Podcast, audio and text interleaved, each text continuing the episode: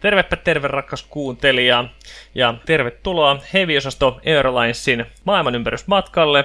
Matkustusaika tänään vähän odotettu pidempi, kun on vähän ilmatilaa suljettu, mutta tota, tarkoitus keskustella vähän eri maailmankolkkien vaikutteista sikäläiseen ja täkäläiseen metallimusiikkiin, eli ei muuta kuin vyöt kiinni, nokka kohti korkeuksia ja homma käyntiin.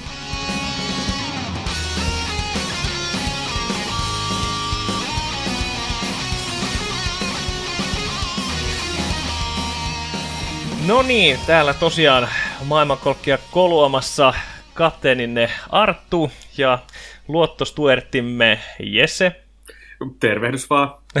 ja, ja Jokke. Heissan. Ja Lauri. Haluaisin muistuttaa, että lennollamme tupakointi on kielletty myös WC-tiloissa. Ja terminaalialueella. Tuolla kommentilla Lauri voidaan yletä purseriksi. Lisää raitoja olkapäille. Jeppis. Mutta juu, äh, eli arvoisat matkustajat, niin meidän reittisuunnitelma on tänään seuraavanlainen, että aloitetaan tota, ihan perinteikkäällä metakatsauksella. Me saaneet taas hiukan, hiukan palautetta, niin käydään sitä, sitä lävitse. Sen jälkeen äh, ajankohtainen raastepöytä, missä no, No kerrankin ollaan ajankohtaisia.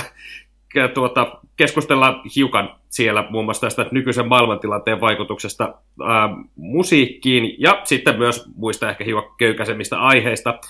Ja sitten tosiaan tuota, tuota, päästään meidän pääpihvin pari, joka tarjoaa semmoista ihan helvetin kuumasta tuota folioastiasta, joka polttaa sekä näppin että kitusenne. Mutta eli lähdetään tosiaan käymään ihan eri tota, maan, oikeastaan maaosa kerrallaan. Käydään, lähdetään kaukoidästä lähi-itää, otetaan vähän latinon vaikutteita ja katsotaan mihinkä, minkämoinen tuota hedelmäsalaatti tästä sitten saadaan kaikille tarjoutua. Ja lopuksi katsotaan vielä, että miten hevivisassa käy, koska nyt on tilanne jännittävä taas. Kyllä, ja sinne väliin luikautetaan myös tästä, nyt muistiinpanoja me katson, niin oikein todella mojovat kokin tervehdykset heviosaston suositusten muodossa. Niinhän heitetäänkin, kyllä. Totta. Kyllä. Ei ole pelkästään tätä samaa, samaa foliolaatikkoa kaikille, vaan tulee myös, myös mustikkamehua lasillinen. Kyllä, ja, ja tota, sellainen, sellainen tota, kebabrulla-boksi. kyllä nyt kelpaa matkustaa. Kyllä, kyllä ja kelpaa myös lukea tätä tota, heviosaston palauteboksia, jonne on tota, nimimerkillä Lieju Monsteri ampunut tällaisen viestin. Moro! Ylen kautta bongasin podcastinne ja kuuntelin yhden pyöräillessäni töihin. Ai jumalauta, kun tuli hyvä fiilis. Teidän ohjelma on kuin noppa, josta saa pelkkää kutosia. Sivuhuomiona, että lautapelien ystävänä, niin tämä oli aivan helvetin hyvä vertaus ja pistän kyllä omaan tota, lasautuslompakkooni. Pistä myös tämän lasautuslompakko siihen samaan lompakkoon. Joo, niitä painottaa, että toi noppi ei kannata laittaa ainakaan meidän kanssa pelatessa. Siitä tuli sanomista. Siitä no, sat, sati kutia.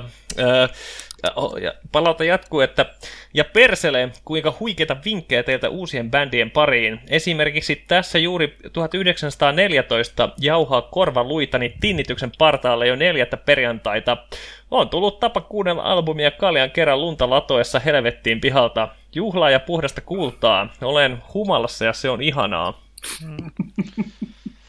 Täytyy toivoa, että bändin jäsenistä korvaluut ei kauheasti tinnitä jonkun muu syy johdosta, sillä kyseinen bändi on sopivasti ukrainalainen.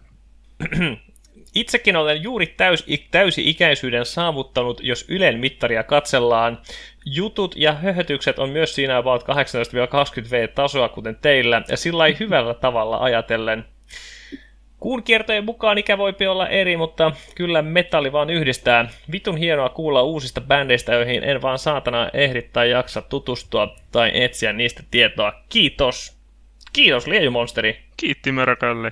Huikeeta. Se oli ihan saatana hyvä palaute, kiitos. Oli. Vähän niin kuin Lord, Lord Satanakia asian muotoilisi.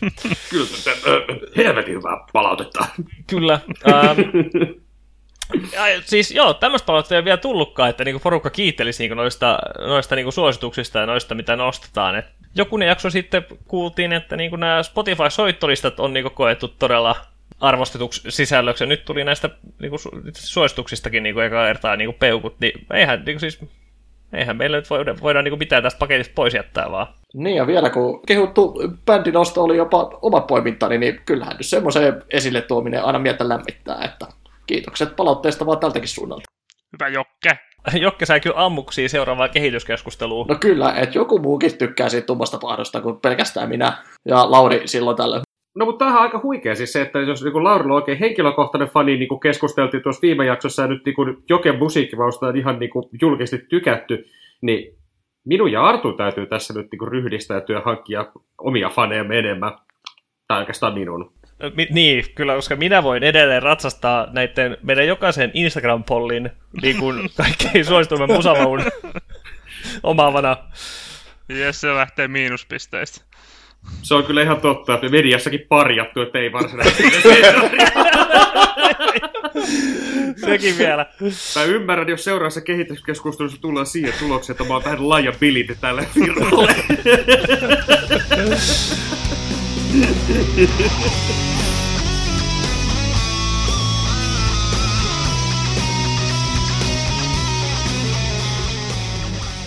Ajankohtainen raastepöytä.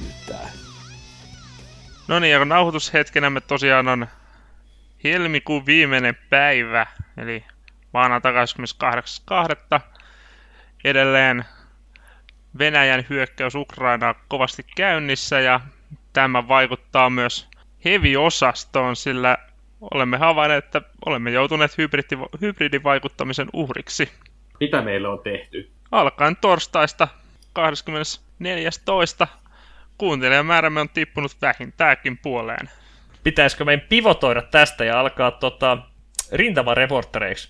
Niin no, en tiedä, että jos tämä meidän musiikillinen keskustelukin taso ei ole välttämättä sieltä asiantuntevimmasta päästä kuitenkaan, niin tämmöinen pikku pivotissa saattaa olla omat riskinsä, että mielipiteitä löytyy, mutta faktaa niiden tueksi ei ehkä niinkään, mutta eipä se ole meidän paskan johonta ennenkään estänyt, että Ei, ja siis tästäkin näin itse joskus viime viikolla hienon meemin, missä oli, sanottiin, että joku totesi, että vittu mä oon kyllä kyllästynyt olemaan rokoteasiantuntija, että tällä viikolla minä olen ulkopolitiikan asiantuntija. kyllähän meistäkin tästä äkkiä pikku nojatuolikenraalit leivotaan. kyllä, no, kyllä. kyllä. Jesse on sentään maalannut armeijaa tässä kaksi vuotta valmiiksi tähän, tätä päivää varten. Montako tankkia teillä on valmiina? Aivan, aivan. Kannattiko pilkata? Minulla on kuitenkin seitsemän tankkia ja sitten kolme helvetin isoa robottia. Tota, pitäisi ehkä jotenkin sanoa, että kyse on Warhammerista. Niin, siis Warhammerista tosiaan tässä puhutaan. Minä en, en, en ole varustellut yksityisarmeijaa. Niin... Vaikka resurssit meillä kyllä sellaisia olisi. Re- juu, se- juu, siis se, se, tämä johtuu ihan vaan siis niinku omista prefereistä harrastusten suhteen, eikä suinkaan siitä, että ei kiinnostu kestäisi yksityisarmeijaa. Mm. Kyllä. Jotta, jotta homma olisi ajankohtainen, niin vaatisit myös sotavaa saada kaveriksi sota Sirpi.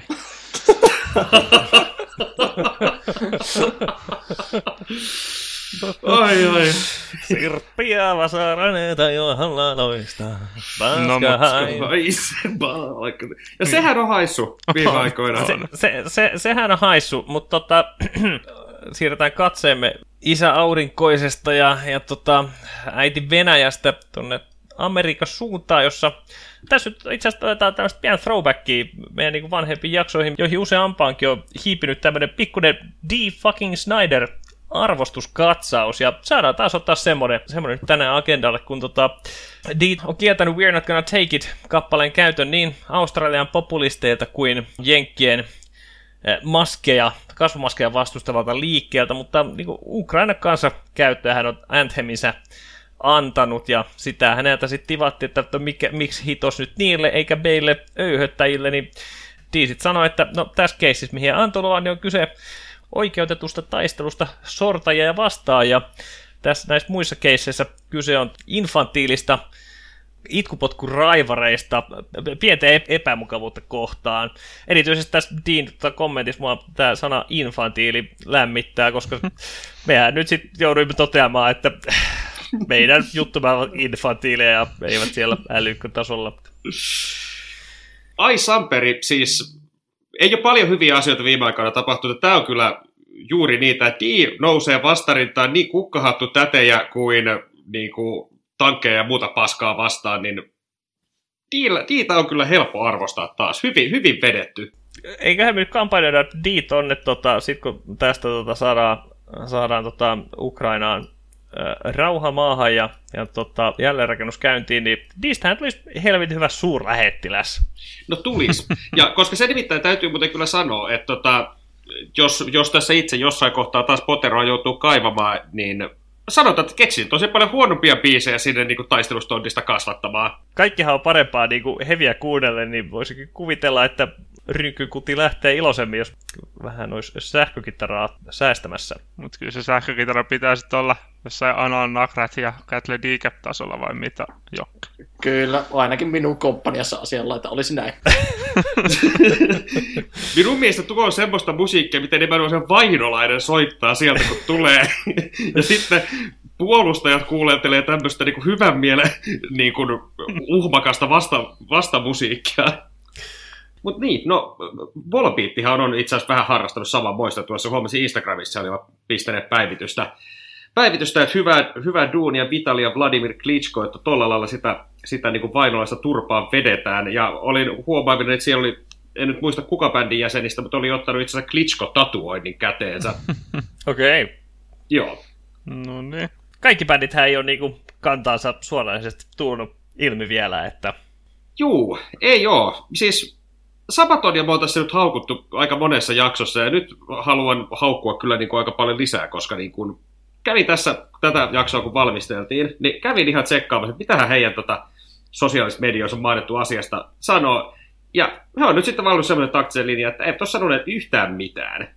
Mutta kuitenkin promoavat aktiivisesti uusinta The War to End All Wars-levyä. Ja siis ajattelin, että mä käyn tsekkaamaan nuo kommenttiosastot. Ja siis suoraan sanottuna rupesi oikein vituttamaan, kun siellä oli niin kuin, ihan perustelusti niin porukkaa että hei, että kun nyt olette tuommoisia vastahousumiehiä, niin mitä, mitä sä oot mieltä tästä niin nykytilanteesta, pitäisikö, pitäisikö tehdä vaikka Kärmesaaren puolustuksesta tai, tai Kiova Haavusta biisiä, ei tietysti bändi vastaa siihen mitään, mutta sitten se niin kuin 70 prosenttia kommenteista on nimenomaan sitä, että ei kyllä pitäisi nyt minkäänlaista tukea lähteä tuonne osoittamaan, että se on joko propagandaa tai sitten vaan, että, niin kuin, että Saapikka pitäisi olla nyt vaan niin kuin bändi eikä sotkeutua tämmöiseen politiikkapaskaan. Tiedetään, mikä soi trollit tehtaa taustamusiikin. Siis va- varmaan näin. Joo, ja luulen, että tuossa oikeastaan se vastaus tuleekin, että miksi bändi on ollut hiljaa, että jos se yleinen sentimentti siellä fanikunnassa on, ei niin vähäkään tonne itäänpäin kallellaan, niin ikävä spekuloida asialla, mutta voi se olla, että sillä bändipäät vaan ajattelee, että no, että eipä tässä nyt passaa faneja suututtaa sillä, että tukee Ukrainalle julkisesti osoitettaisiin, että parempi pysytellä hiljaa vaan, ja ainakin omissa kirjoissa se kyllä bändin pisteitä laskee entisestään, että jos koko se bändin habitus ja sanotus ja koko se julkisivu rakentuu tämmöiselle sotatematiikalle ja sotaa käsitteleville teoksille, niin kyllä se ihan jo pelkästään se asema, mihin on itse asiassa laittanut mun mielestä vähän edellyttää sitä, että ottaisi kantaa näinkin merkittäviin tapahtumiin, mitä nyt maailmalla tällä hetkellä on, että hiljaisuus kyllä puhuu aika kovaa kieltä, ainakin omissa kirjoissa. Kyllä. Todistat väkevästi. Mutta tähän myös sopii mainita, että Sabatonhan lanseeraa oman alusvaatebrändinsä Underwar, niin voimme koko hevi edellä sydämellä suositella kaikille muillekin paskahousuille juuri näitä alushousuja Juu, siellä tulee kyllä varmaan niin valmiiksi asennettuna se kolme purseiden raitaa. oh. oh. Jos Sveitsi valitsee puolensa ennen Sabatonia, niin onhan se kumma juttu. Toi, totta, mitä Jokke sanoi, että he on niinku kaikella niinku todella onnistuneella markkinoillaan, niin he on kyllä kasvanut niin kuin, tai ainakin niin kuin Euroopassa sodan niin kuin, ja sotahistorian he on niin kuin, noussut tämmöiseksi niin kuin, kansantajuistajaksi ja tämmöiseksi niin kuin, he pitää niin kuin, tätä, näitä asioita koko ajan ajankohtaisina niin kuin, merkittävällä näkyvyydellä ja suosiollaan, niin on se kyllä niin statementti sitten toiseen suuntaan, jos asiaa ei halua sanoa yhtään mitään, että, että nyt, nyt, nyt tapahtuu tuhmia, vaan ollaan niin kuin, ei oltaiskaan. Joo, ja kun tämän yhdistää siihen kaikkeen, mitä niillä on aikaisemmin ollut kuitenkin, niin kuin, et puhut, niin kuin, että joo, käykää Yandex musiikista kuuntelemassa ja sitten niin kuin, että jo, kyllä me käydään vähän krimillä heittäen keikkaa, kun siellä mm. on just, just Venäjä vallottanut, niin haistakaa vittu. Et, ihan suoraan sanottuna. Pär, te selviätte kyllä ilmasta sitäkin markkinaa. Joo. No, se on tulevaisuuden Jesse, terve. No kävikin nyt sillä lailla, että just kun oltiin saatu tämä ähm, nauhoitettua, niin Sabatonhan tuli vihdoin julkisuuteen, joten annetaan toki heillekin suuvuoro, joten äh, totesivat sosiaalisessa medioissa näin, että tosiaan tämä tuleva albumimme käsittelee niin kuin konfliktia, joka loppui jo yli sata vuotta sitten, ja olemme syvästi surullisia siitä, että näemme nyt ihmiskunnan toistua menneiden sukupolvien virheet, että on ollut riittävästi verenvuotusta läpi historian ja ei ole moisille enää lisää tarvetta. No, hyvä nyt, että sanoivat jotain, vaikka tulikin melkein viikon myöhässä, eikä tässä nyt kauhean selvästi oteta kantaa siihen, että kukaan ne virheet on tehnyt, vaikka se tässä maailmantilanteessa aika selviö lienee, joten sen verran munaton linjaus, että näkisin, että nuo meidän tuossa sanomat pointit pitää ihan edelleen kutinsa takaisin Pasilaan. Ja mutta harmitta, tuosta tähän jatkaksi, niin siis onko harmisti Powerwolfilla niin kuin fanikunta niin pitkälle samaa, koska nehän kanssa just vähän ennen kuin alkoi rytisemään, niin nehän peruutti kiertuessa Venäjällä, valko ja Ukrainassa, tosin silloin vetosivat koronaan. Niin, ja tämä oli joku tyyli pari päivää ennen kuin lähti rytisemään silleen, kun niinku, kyllähän se nyt siinä kaikki näki, että kohta, mutta kohta rytisee. Niin kuka helvetti mahtoi niellä sen, että koronan takia tämä kiertue peruttu?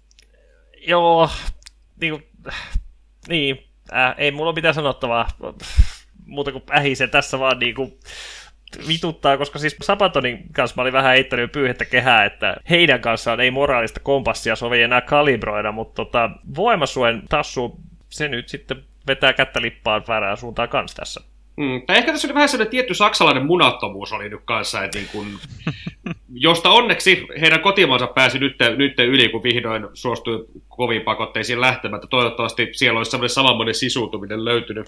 Siellä on kyllä löyty kohonesi ja myös tota, eh, puolustusbudjettia löytyi kanssa, että siitäkin Sabatonille ehkä tulevaisuuteen biisi materiaalia. Mm. No, mutta ehkä tämmöinen surkutteluja riittää tässä vaiheessa, että suljetaan, suljetaan tämä puhe ainakin toistaiseksi siihen, että lähetämme vilpittömät tsempit kaikille ukrainalaisille heavy-bändeille, heavy-faneille ja ihan muillekin ihmisille. Ja annamme ehkä muutaman tukikuuntelun muun muassa Jinjerille ja tälle 1914 nimiselle bändille. Joo, kyllä näiden puheenvuorojen myötä lienee selvää, missä ainakin heviosasto toimituksen tsempit ovat. Mutta luulisin, että meidän kuulijat kuitenkin ei taajuudelle virittäydy pelkästään meidän maailmanpoliittista analyysiä kuunnellakseen, että on meillä onneksi täällä mukavampiakin aiheita meidän raastepöydässä tällä kertaa. Haluan sen vielä sanoa, että kyllähän niin kuin heviosaston toimituksessa sydämet on ollut aina sinikeltaisia Rauma lukko.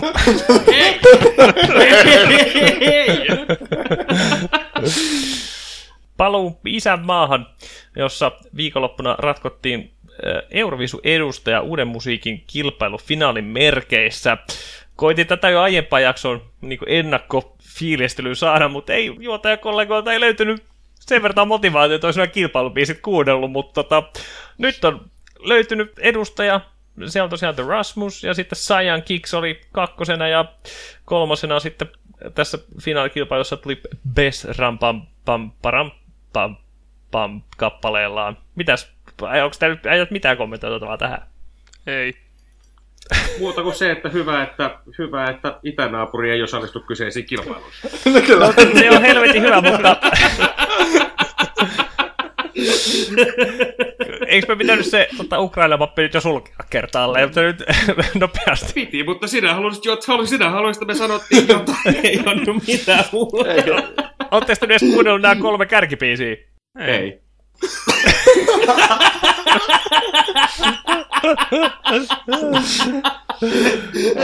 Puolustetteko meidän muuta toimitusta sen verran, että kyllä mä ton Rasmuksen biisin mä ihan kuuntelinkin. Ja että siis se ei ollut niin huono, mitä no. mä pelkäsin. Että ei se nyt sit ihan sitä 2000-luvun alkupuolen kultakautta nyt tietenkään ollut, mutta se oli semmoinen, että kyllä sen niin pystyi kuuntelemaan alusta loppuun ja vasta sen jälkeen vaihtaa bändiä. Että ihan semmoinen niin kuin, suurin piirtein huomattava tai havaittavissa oleva littipeukku kuitenkin. Että...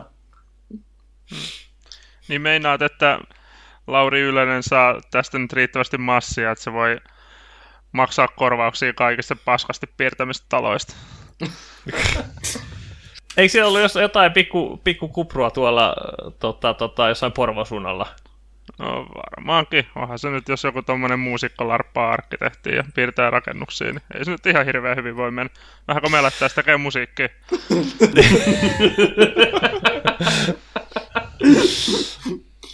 Niin, yhtä kalliiksi käy sekin sitten. sekin virhe. Kyllä. Siis sehän on ihan ok biisi se Jezebel, Ra- Rasmuksen biisi. Ja mun mielestä veti se hyvin, ne soitti niinku bändilavalla. Mun suosikki oli tää kakkoseksi Cyan Kicks, jota vissi oli tekemässä heidän Hurricane-kappaletta. Ja siis mä niinku sanoin etukäteen, kun koitin saada teitä kuuntelemaan, että tää on vähän tämmöistä niinku Amaranthe-liteä. Ja tota, kuka siellä olikaan ollut biisin teossa apuna, muuta kuin Iki, ihana Elise Ryd. Voi joku, mm, mutta hän ei kuitenkaan, mutta ei, mutta ei hän lavalle päässyt. Ei, no niin. ei, ei taustajoukoissa vaan. Oh. Ja mielestäni se on hyvä biisi, mutta heillä oli kyllä paska esitys, niin huonot pisut ja, ja tota, teki jäykän koreografioitu ja, ja tota, siinä niin kuin, rummut oli ihan ääripäässä lavaa, kielisoittimet ihan toisessa päässä lauleja niin yksin keskellä, se on niin kuin, tosi niin kuin lauleja hevi se esitys, vaikka he on mun mielestä niin kuin, ihan niin kuin bändi, joka mun mielestä siinä esiintyy. Mutta tuskin se siihen kaatui kai Rasmus niin kuin vanhoilla kannuksillaan kiristeri jatkoa. Ja siis sen voi kyllä todeta, että tämä uutta biisiä nyt en ole saanut aikeessa kuunnella, mutta siis koska niin kyllä siihen niin kuin Rasmuksen vanhaan tuotantoon, niin siihen on kyllä vahvasti niin kuin, on tunne sinne, että kuitenkin pari CD löytyy kotoa, että niitä tuli yläasteella kuunneltu aika paljon. Niin... Varsinkin se, mä tykkäsin siitä, se kyllä tuli jo silloin, kun vain nelosella toi se in, Into, vai onko se intro vai into, se, missä oli Fofo Falling. Joo, kyllä, ja... se taisi into olla niin. Joo. Kyllä se itselläkin, että ei nyt varsinaiseksi hevin porttihuumeeksi voi sanoa, mutta ylipäätään semmoisen tietoisen musiikin kuuntelun porttihuumeena ehkä itsellä toiminut, että ensi, ensimmäisiä bändejä, mitä ihan niin oikein bändin nimenkin tiennyt, eikä pelkästään hyräily jotain radiobiisiä taustalla. Niin. Ja se on ihan, kyllähän ne menevää, meneviä biisejä, niillä on siellä kuitenkin niin panos tuottanut mm, ihan kyllä. kiinni. Mutta jos siirrytään musiikissa lähemmäs sitä tämän toimituksen niin ominta laitaa, niin tuossa viime jaksossahan me vähän täällä jo spekuloitiin tuleva kesä keikka tarjonnalla, ja täällä ihan niin lähistulkoon kotikonnuilla tai PK-seudulta löytyisi Rock in the City niminen festari, joka Jesse ilmeisesti ainakin kiinnostaisi. Uh, joo, Rock in the City julkaistiin, julkaistiin nyt tuota kattaus. Sehän Vantaalla järjestetään nyt 11.6. Ja jos, jos siellä kuuntelijoissa on joitain edes niin kuin semisti minun faneja, niin, niin kuunnelkaapas tätä. Toisena pääesiintyjänä Alice Cooper, toisena Bullet for My Valentine aika kova. Sitten löytyy Accepti, löytyy Lordi, löytyy Reckless Love, vaan mainio Temple Balls, Tyrantti. Tyrantti! Niinku, ai kautta! Niinku, minun mielestä aika Samperin mukava kattaus. Ja Jura ja Hippikin on ihan hauska. 69 Ice, miksikä se ei niin kuin, väitän, että tästä tulee tosi hauskaa. Kuulostaa siltä. Näillä puheilla lipputilaukseen tai muuten jäi sana helinäksi. Niin. Niin. Totta. Mutta sitten minä menen ainakin, saatte tulla mukaan, jos haluatte. Katsotaan. Voisin tullakin, mutta tuossa oli aika tuommoista niinku, aika tuommoista niinku rock, rock, hard rock painotteista tuo esiintyjäkaarti siellä, niin siitä voisin esimerkkinä heittää tämmöisen ruotsalaisen Nestor-orkesterin. Tämähän siis tämmöistä niinku kasariheviä. Onko tämä se glämiä? Äh, se on vahvasti glämähtävää. Ehkä se menee enemmän sinne kuitenkin, niinku, kun vaikka Bon Jovihan on silleen, että sehän menee nimenomaan, että se on hard rocki, vaikka siinä on vahvasti se on niinku glammy-fiilis, tiedätkö? Joo. mun, mielestä, mun mielestä Nestor menee sitten niinku Jonkkaponkan kanssa vähän samaa kategoriaa. Okei. Okay mikä ei ole huono juttu missään nimessä. Hyvä, että tuli määritelmä sieltä, kun ei ole toi... Minä en tiedä, mitä on glam metal tai glam rock. Hyvä, että esitetään, mutta siis aivan helvetin kova niin kuin hard rock bändi sieltä Ruotsin maalta. Ja siis vissi niin kuin vanhoi gubbe, jotka siis vuonna 89 jo niin kuin soitellut yhdessä ja nyt niin kuin te- tekee niin tosissaan uutta tulemista ja ovat julkaisseet ihan, niin kuin siis no, en nyt sano hitokova, mutta verrattain kovan levyn tässä hiljattain. Ja, ja tota, saivat myös sitten sen myötä Napalm Recordsin kautta tota, maailmanlaajuisen levytyssopimuksen. Ja tämä on semmoinen, että tätä olisi pitänyt tota, suositella jo parinkin jakson ajan, mutta olipas hyvä, että saatiin se tämmöisen pikku uutisen kautta niin tähän nyt kuulijoiden tietoon. Kyllä. Ja siis pistetään jopa tuonne show notesiin sinne, että aivan loistava musiikkivideo tästä uudelta, uudelta letyltä, koska tota, no hitto, nyt on ihan hirveä plaka. Mikä se biisin nimi nyt oli? Se on se Call the Police. Just se. Call Ää, On the Run. On the Run, justiinsa. Se on helvetin hyvää. Pistää toki ihan biisit myös tuohon soittolistalle, mutta kannattaa katsoa se musiikkivideon kanssa. Se on hulvattava hauska ja siinä on hyvä meininki. Jesse, Jesse periaatteessa tykkää kaikista biiseistä, missä on glamia ja autoja. No aika lailla. Kyllä se Helvetin hyvä resepti. on. niin kuin, Niin. Vähän kuin tykkäisi hampurilaisesta, missä on majoneesi ja pihvi. oh, se on hyvä menestys. Ja, ja sitten semmoinen tota, cheddar sulatejuuston viipale. Ei mitään, niinku, ei mitään niinku laadukasta englantilaista cheddaria, vaan semmoista niinku helposti, helposti sulavaa amerikkalaista sulatejuusto cheddaria. Voisin tätä samaa sieltä levyt suositella myös kappaletta 1989, joka on ehkä vielä tätä On the Run-kappalet parempi, mutta mut tota, hitto, kyllä näissä on niinku kaksi semmoista niinku biisiä, jotka jos ei kuulu sun tämän kesän soittolistalle, niin sä teet siinä kardinaalivirheen. Älä rakas kuulija nyt lankee tähän ansaan. Älä tee sitä, koska, siis, koska jos, jos sen teet, niin sun listan nimeksi pitää vaihtaa ripulia musiikkia.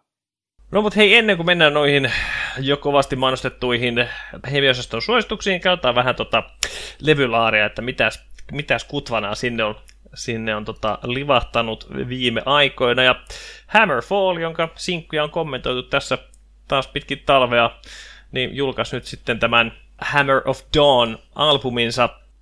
Eipä siitä nyt ole paljon sanottavaa. Siis Hammerfalliksi se kyllä to- totisesti tunnistaa, mutta ei sieltä kyllä niinku ei sieltä kyllä paljon niin kuin jäänyt, jäänyt tavaraa mieleen. Viimeisin, tai julkaisupäivänä tuli myös sinkku Brotherhood, levyn avausraita, mikä oli kyllä ihan ok, ja kyllähän se nimipiisi, jonka niitä lyrikoita on tässä parikin otteeseen on nauraskeltu, niin ne on ihan, ne on ihan hyvin vetoi. Muuten se on aika semmoista Hammerfall-tauhkaa, ja jos vertaa edelliseen albumiin ähm, Dominioniin, niin ehkä, ehkä hiukan vähemmän niin kuin semmosia maukkaita tradi heavy power metal ralleja jäi tästä käteen. No okei, okay, se on vähän harmi, koska just ne sinkkubiisit oli ihan mukin meneviä. Niin todennäköisesti kuullaan siis seuraavina Hammerfall-keikkoina häänepä tauhkaa. Toisaalta Hammerfall on kyllä, ne- on kyllä hyvä livebändi kanssa, että kyllä mä luulen, että ne, jos ne soittaa ne sinkut ja yhden siihen pään, niin en mä usko, että ne nyt fiilistä hirveästi latistaa. Mm. no se on kyllä totta. Mutta mites Tradi Heavistä puheen ollen vielä pidemmän uran jäärät? No sieltähän paukahti Scorpionsilta kuule perjantaina uusi, uusi läimäre, Rock Believer. Ja täytyy siis sanoa, mä, mun mielestä tämä oli hyvä, niin kun, mutta olisi olis kyllä hyötynyt pienestä tiivistämisestä. Sehän on niinku Se on 16 biisiä. 16 biisiä. Tää. Oh. Ja Volbeat Juk. lukemat. On. Jep.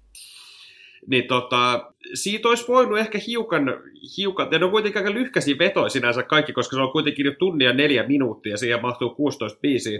Niin, sieltä kun olisi tyhjäkäyntiin leikannut pois, niin mä väitän, että tämä olisi oikeasti, koska niin parhaista kohdista tuli mieleen just tämä Acceptin viime vuonna julkaiseva aivan, aivan erinomainen tota, tota, Too Mean to Die-levy just sillä mielessä, että niin oikeasti vanhat kuppet vääntää semmoista musiikkia, mikä on vielä hyvää.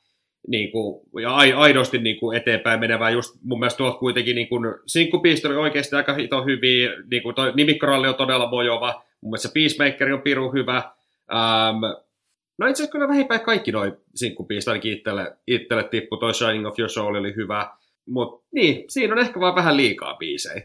Tämmöiset niin kuin lämmittelylevyt, että, että niin kuin ei ole enää ehkä sitä suurinta taiteen palloa niin kuin tämmöiset kokeneet tekijöille, niin multa saa ihan hitosta anteeksi, jos siellä on niin kuin jotain niin kuin ihan jäätäviä bangereita, kuten esimerkiksi heidän edelliset levyltään ihan parhaita Scorpions-biisejä, We Built This House. Uh, se on kyllä hyvä. Se on ihan saakeli hyvä biisi, mutta ei tällä ollut niinku yhtään niin, niinku lähellekään niinku mitään Scorpion, niinku tulevaa Scorpions-klassikkoa niinku tällä, tällä levyllä. Et jos sen jotain parempi hetki mainitsee, niin mikä se nyt Jesse oli se K-House-biisi tuosta puolesta välistä?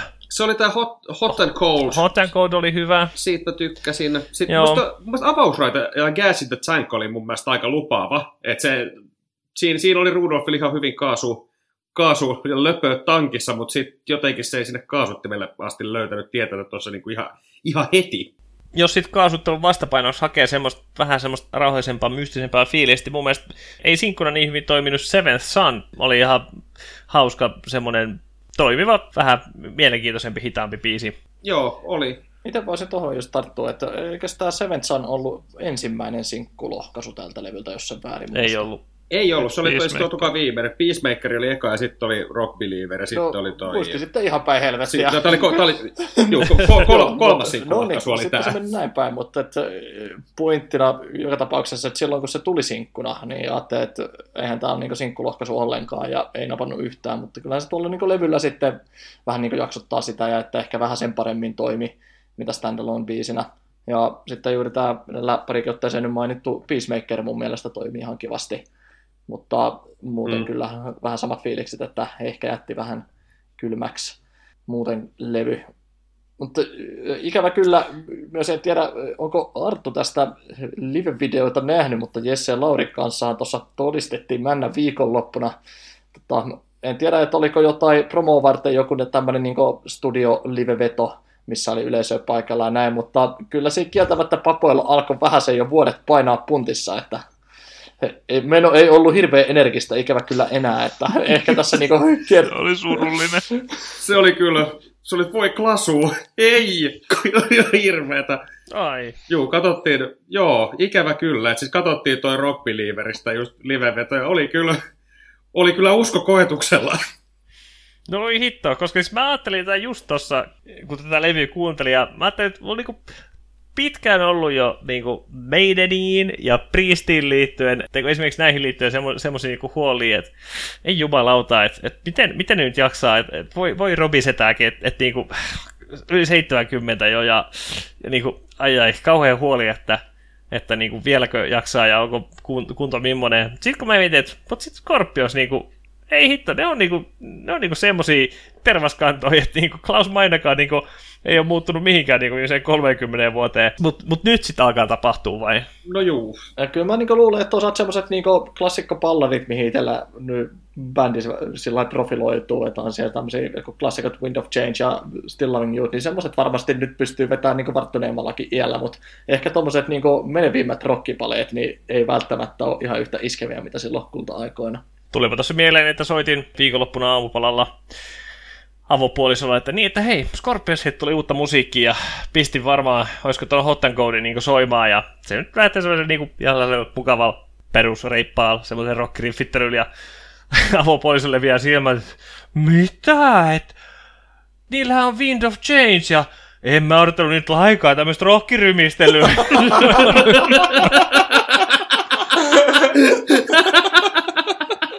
Niinhän se varmaan on, että et niinku Still Loving You ja Wind of Change on niinku ne ehkä tunnetuimmat hitit, mutta niinku on niinku rumpu osattu lyödä ja kitaraa niinku vonguttaa aikoinaan, että kyllä ne ihan rockibändi on. Et. Mutta toisaalta positiivista kuitenkin se, että, että papat sai kuitenkin nuor, nuoren tytön järkytettyä tässä kumminkin, että kuin sille, että kuinka niin rajua se niiden meininki on. Et hyvä Klasu ja hyvä Rudolf. Kyllä, Kyllä. kyllä. Mutta hei, löytyy meiltä onneksi tämmöistä vähän niin kuin menevämpääkin uutta musiikkia, että vaikka bändillä pitkät juuret alkaa olemaan, mutta meno ei ole tuolla länsinaapurissa kyllä yhtään hiljentynyt. Päinvastoin tuntuu, että sieltä on uusi vaihde löytynyt taas laatikosta silmään. Nimittäin Ruotsi melometalliylpeys Amon Amart pisti tuossa uuden sinkun ulos hiljattain. Put Your Back Into the Ore nimeä kantoi tämä kyseinen kipale ja tästähän saatiin ihan sangen vilkasta keskustelua toimituksen keskuudessa.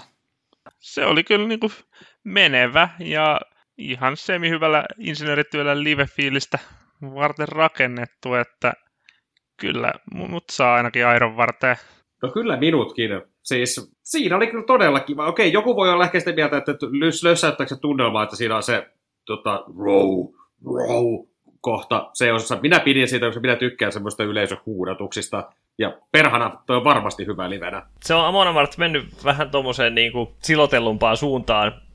Taudin esiuret alkoi näkyä jo Jones Vikingillä, joka oli niin kuin, kuitenkin vielä hyvä ja aggressiivinen, aggressiivinen levy, mutta tota, sitä niin kuin, särmää oli sitten joutunut sitten tuohon edelliselle Berserker-albumille tultaessa sitten vähän turhankin paljon mun mielestä ihan hauskoja meneviä biisejä siinäkin oli, mutta niin kuin Mart parhaimmillaan kuitenkin semmoista aika aggressiivista musiikkia. Mun tähän, tähän niin riffittelyyn oli, oltiin saatu sitä hyvää vihasta viikinki Amona Marttia, ja mietinkin tässä, että pitäisikö, pitäisikö se riffi, niin riffipätkä nyt soittaa tosta Joo, no, jos, nyt, käy se. Jo, jos, jos nyt joku ei ole vielä, vielä tätä kuullut, niin, niin että et, et, et, miltä kuulostaa, ei ruotuu, vaan kilpimuriin palannut Amon Mart vuonna 2022.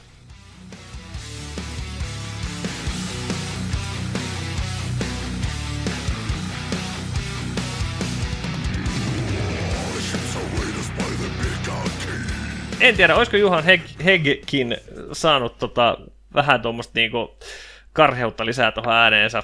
Vähän mun mielestä pehmeämpää suuntaan sekin mennyt. Oliko toi siis nyt se pääriffi? Koska mä kuvittelin, että sä puhuit siitä tosi killeristä, runttaavasta sahauksesta. Meinaatko sitä kertsiä? Kyllä. Otetaan sitäkin. Otetaan sitäkin.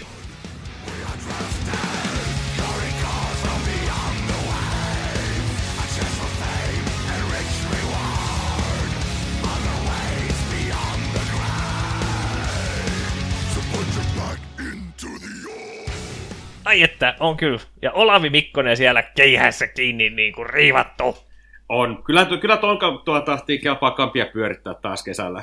Joo, mutta mun mielestä Arttu osa tuossa aiemmassa analyysissaan kyllä ihan naulan kantaa, että kyllä se edeltävä Berserker-albumi taisi monen muidenkin fanien mielestä olla vähän pettymys ja juurikin semmoista vähän, tai huomattavastikin silotellumpaa linjaa, että kyllä mun mielestä Amon Mart on aina parhaimmillaan ollut juurikin semmoinen vähän niin kuin karvanen ja aggressiivinen Berserkerin meininki, niin onhan tässä selvästi lähemmäs semmoista nyt palattu Saudin puolesta, että sekä riffit että toi Juhan Ärjyntä, että kyllähän siellä on alkanut ne pallikarvat jälleen pojilla kasvamaan, ja sehän on pelkästään positiivinen asia.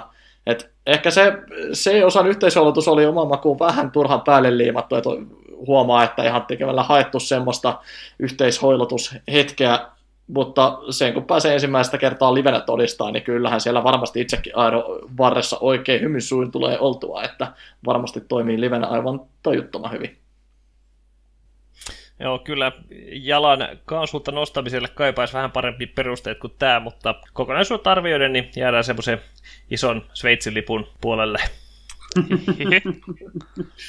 Onko muuten, muistaako kukaan, että koska tuo koko lähtö olisi tulossa? Ei ole kerrottu. No, niin, Pitäisi tässä nyt arttumaisesti mansplainat kuulijaa, että Sveitsin lipussa on muuten sitten iso plussa keskellä. Oletko huomannut, että mä teen sellaista joskus? Kyllä se vähän. Mä en yliarvioi meidän kuulijaa samalla tavalla kuin sä. Parempi pitää ihmisiä tyhmillä kuin fiksuja. niin, niin. Jos nyt tuo siloteltu melodetti on liian kevyttä, niin Kreikan suunnalta kajahtaa nyt ja sitä perinteistä melodethia ilman, ilman puhtaita vokaaleita ja todella hyvällä melodisella skeballa, nimittäin Night Rage julkaisi uusimman lättynsä Abyss Rising. Ja siinä on just sitä, mitä tuollaiselta musiikilta odottaa, että ei mitään erityisempiä hurraa huutoja, mutta taattuu kamaa etunenässä Falsifying Life biisi, tosi maukas ja tämä toimii erinomaisesti esim. lenkillä salilla tai vaikka lemmenleikeissä. Sinä soitit muuten tämä, tuo kyseisen biisin, kun periaatteessa juotiin kaljaa. Niin, lemmenleikeissä. niin, niin, nimenomaan. Minulla tuli pää helvetin kipeäksi siitä lemmenleikistä. Se on pajaa vasara kuin soini ihan tähän äh, julkaisukatsauksen loppuun voisi heittää uutisia Turusta.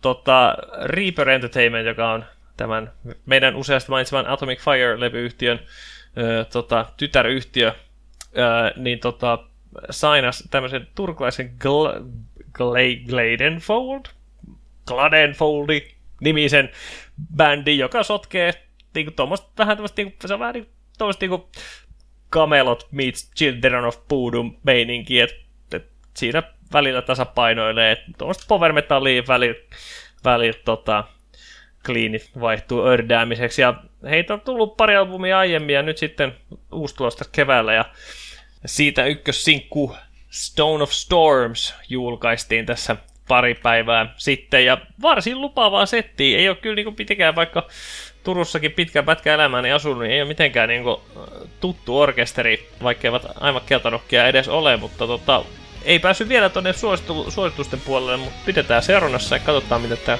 koko albumi tuo tullessaan.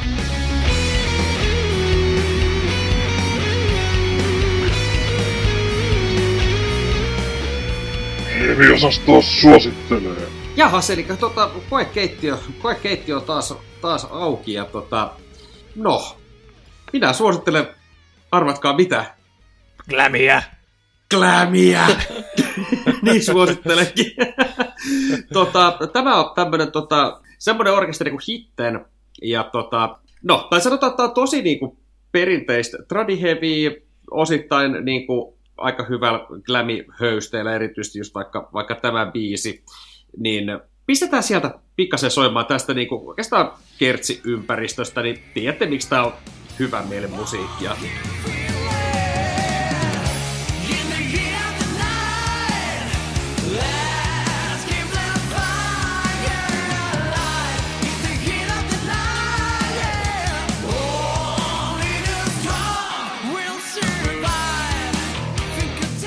Tän itse asiassa löysin tota, Black Soul Horden vuoksi, koska kun oli sen, sen niiden Babainion tuota, tuota, Horrors from the Void-levy pyöräyttänyt läpi, niin tämä tuli algoritmin suosituksena siihen perään. Ja oli sellainen, että perään, että oli, oli hyvä. Ja, ja on taas semmoinen, mitä on ajatellut, että voisi suositella joskus aikaisemminkin, mutta ajattelin, että heitään se nyt, kun en keksinyt mitään muuta, mutta hmm. pitäisi tykkäsittää. Ei se väärin ole. Siis kyllä toi, toi on ihan menevää, hyvää kamaa. Että ihan genressää parempaa puoliskoa. Joo, juuri tuommoista nimenomaan hyvän mieleen glamirokkia, että kyllähän tuommoista oikein mieluusti kuuntelee. Joo, se oli kyllä Jessen näköistä, tai ehkä enemmän Jessen kuulosta musiikkia kyllä, että ihan tosiaan hyvä meininki, ja just niinku ei, ei mitään niinku, ei aivan spandexin makusta, vaan ennemmin ehkä, ehkä tota nahkahousut, joiden alla on sitten kalsareina tota, niinku, trikoot, että et just enemmän tuolta niinku tradin puolelta haettu enemmän vauhtia. Kyllä. Eh, no juu, eh, tuota, tuota, voisi alustaa omaa suositustani sillä tavalla, että saimme tuossa tuossa tota, joku aika sitten myös semmoista palautetta, että tai arvostettiin kovasti sitä, että meikäläiseltä löytyy vähän luovempia suosituksia, ei aina, aina musiikkia, vaan siitä musiikin vierestä. No, esimerkiksi YouTube-kanavia suositellut ja myös muita podcasteja tässä männä-jaksoissa, mutta nyt kun pari jaksoa on mennyt tuommoisten power metal suositusten kanssa, niin en ole kerran sitä palautetta ottaa tähän pöydälle, mutta nyt minulla on taas muuta, niin ke- kehtasin tämän, äh, tämän tota, palautteen ottaa ja myös tämä nyt sitten toiveet täyttää. Nyt, nyt tulee YouTube-kanava taas, että tämä YouTube-kanava on Hardkokki, jossa siis tämmönen joku jantteri laittaa ruokaa, siis selvästi hänellä on niinku siihen ruoanlaitto niinku touchi, joko vahvaa harrastuneisuutta, ehkä jopa niinku ammattitaitoa, koska siis se kyllä niinku vetää aika sillä löysin ranteen, mutta todella niinku vakuuttavasti ja tulee mieleen niinku melkein joku köksänmaika otteet, että se, miten tämä nyt sopii tähän heavy-osastoon, on se, että hänen logonsa on Mayhemin logosta apinoitu. Ja yhteen jaksoon oli tota, joku tiukka tota, blast beatti veitsen naputtamisen taustalle sämplätty, ja ajattelin, että no kyllähän tämä nyt rokki podcastiin menee kuin ex-Benedict aamupala menylle. Tämä on ihan hemmetin hauska häijä, siis niinku, se niinku yrittää olla tavallaan hauskaa, mutta se saa se näyttämään aidolta, että se puhuu paljon kyrvistä ja juo aina aika hyvät kännit niiden videoiden aikana. Kyllä. tota, vaikea sitä niin sanoin kuvailla, mutta mä nyt, kun se tekee tässä yhdessä videossa vähän mausten voita, niin mä nyt, laitetaan siitä nyt ääni näytä, vaikka videosta kyse, niin tästä äänestäkin tulee musta aika hyvin selville, että millaista viihdykettä tämä kanava tarjoaa. Toi kyrvistä puhuminen ja kännien vetäminen kokatessa kuulostaa ihan mun mökki viikonloppu lauantailta. niin. Kyllä. Sama homma näille anjovisfileille. Tommonen kolme filettä on ihan hyvä määrä. Ja se vaan sinne voi joukkoon. Sitten puristetaan tää sitruna sinne kanssa joukkoon, mutta kattokaa ettei tule näitä siemeniä sinne, että pelkkä siemenneste. Sitten rastetaan pikkusen parmesaania. Ja vielä vähän sinappia päälle. Ja ei muuta kuin vatkailla. No, ei ollutkaan ihan. Oi, toi voi on pikkusen vaahtoontunut, niin sitten se on valmista. Tää paska vaan tollaselle leivin paperille. Puristellaan hiukan ilmoja pois ja tehdään sitten tämmönen kyrvää paksunen patukka suunnilleen ja pakastimeen vähän kovettumaan. Tässä meillä on pihviliha, eli ihan naudan ulkofilettä, se oikein Se on Siis- siis... kokkailu. Siis minä pidän Hardcockista. Minä olen seurannut häntä itse asiassa jo joku, joku aikaa. Ja itse asiassa nyt muuten tajusin, jos kuuntelette jotain meidän jaksoja, niin mulla on tarttunut Hardcockilta yksi manerismi. Mä sanon semi usein meidän jakson loppuun, että, että ki- kiitoksia, että olet viihtynyt seurassamme tämän jakson verran. Ja mä muistin nyt, että se on muuten Hardcock sanoi, sanoi läppien loppuun sen. Ups. No, hän ottaa se varmasti kunniaosoituksena, kun tästä kuulee. Kyllä, syö vaan sinnekin. Pidän Juho-videoista, siinä ovat hyviä. Oh, Juho hänen nimensä vai? Kyllä, minä katsoin, silloin tuli joku joskus jouluna semmoinen GUA-video, ja siinä hän itse asiassa myös kertoi, että hän on itse asiassa ihan ravintolakoulun käynyt, että Okei. Okay.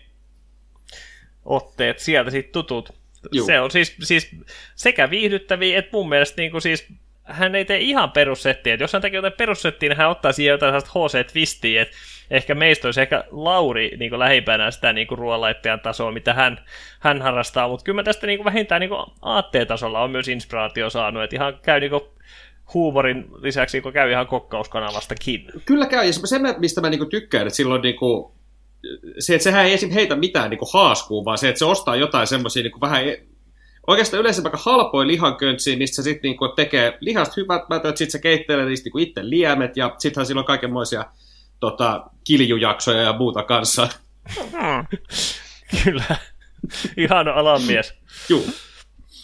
ruokailun parista perinteisempää heavy-osastolinjaa edustaa sitä oma suositukseni, että palataan ihan musiikin puolelle ja tämmöinen viime, no sanotaanko vuosikymmenen tai 15 vuoden aikana vähän ehkä hiljaisella ainakin julkaisujen suhteen elänyt Diablo on laittanut uuden lätyn ulos, mikä julkaistiin tuossa viime perjantaina 25. helmikuuta. When All the Rivers Are Silent nimi, nimeä kantava lätty näki tosiaan tuossa päivänvaloja parin otteeseen, on ehtinyt sen tuosta kuunnella läpi ja on siis oikeinkin positiivisesti yllättynyt, että Diablo ei itselle ikinä mikään niin kuin, erityinen merkkinimi tässä Suomen metalliskenessä ole lähinnä laadukkaan tarjonnan laajuudesta johtuen, mutta aina jotain yksittäisiä hyviä biisejä silloin tällöin tulee kuunneltua. Ja ei ehkä ihan alusta loppuun pelkkää timanttia ollut tämä uusi levy, mutta oikein toimivia sinkkujulkaisuja ja muutenkin sangen laadukasta kuitenkin toi biisimateriaali, että kyllä ihan niin vahvasti suosituksen puolelle menee, että jos ette ole Diabloon aiemmin tutustunut, niin viimeistään tässä vaiheessa kannattaa. Mutta Padillähän tota uraa kuitenkin on semmoinen jo kolmatta vuosikymmentä kasassa, että mitä ihan niin aloittelevia poikia ei kuitenkaan ole enää kyseessä. Haluatko kuunnellaan tästä jotain? Kyllä se haluaa. Pistetään vaan tulemaan. Kyllähän ne haluaa, ja jos ei mun toimitus, niin vähintään meidän kuulija. Kerro, mikä, mikä biisi me nyt kuunnellaan? Joo, voitaisiin tässä näytteessä ottaa vaikka sinkkunakin julkaistusta The Strangerista, pieni pätkä tuosta Kertsin ympäriltä, niin siitä saa varmaan aika hyvän käsityksen, että millaista äänimaisemaa on lätyllä luvassa.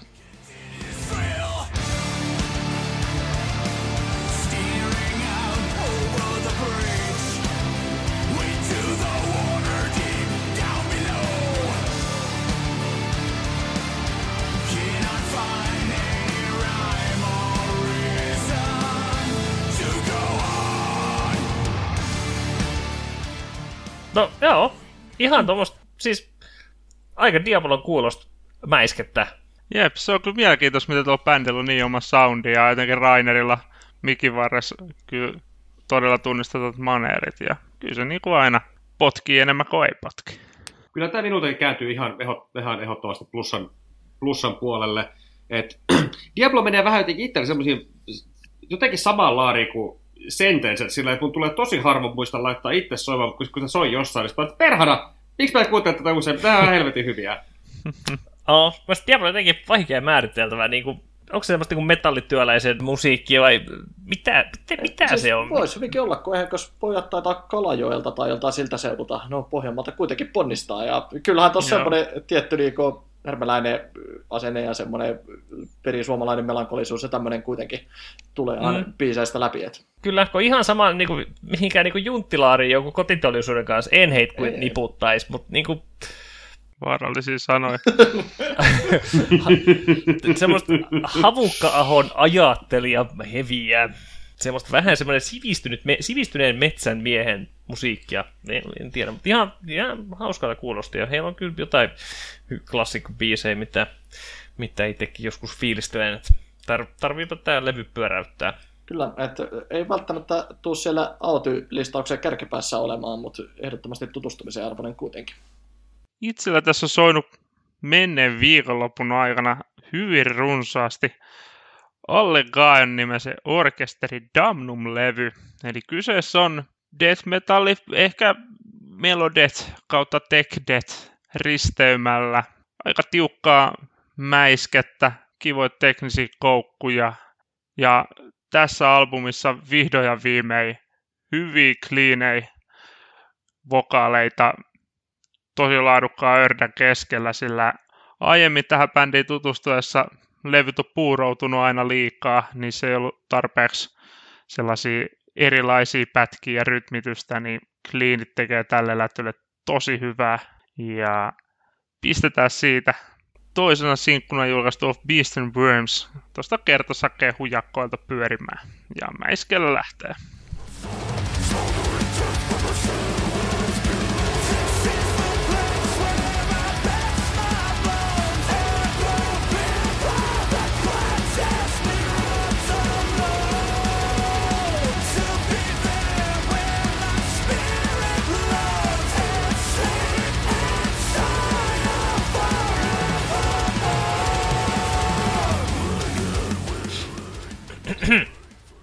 Olet täysin oikeassa, että noi tota, cleanit vokaalit tekee tolle biisille ihmeitä. Ilman niitä että olisi ihan perseestä, mutta mutta tota, mut siis, mut toi, mut noi cleanit on oikeasti tosi hyviä, ja siis mä tykkään, että se mäiskä siellä taustalla ihan, ihan niinku toimii. En varmaan kuuntelisi koko levyä, mutta mun mielestä toi Kertsi esim. on noiden cleanit kanssa aivan hyvä. Toi on kyllä just sitä ördätyyliä, mikä ei niinku sytä yhtään, että et ehkä mä tykkään enemmän, enemmän kirkumisesta kuin karjumisesta. Mutta samaa mieltä siitä, että Kertsi oli aika menevä ja kyllä lauleja saa niitä palkeita, että ollaan vähän kauniimminkin käyttää. Ja mä kun ajattelin, että teiltä Jesse Arto olisi tullut pelkkää ylistystä, kun tähän oli heavy-osasto jo kauniimpien joululaulujen suosituksissa Allegaoen Peter Travis Ryan ja Trevor Sturnad.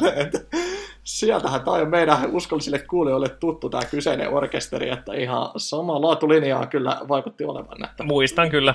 Sen biisiä minä pystyin kuuntelemaan puoleen väliin, kunnes meni joulufiilis pilalle.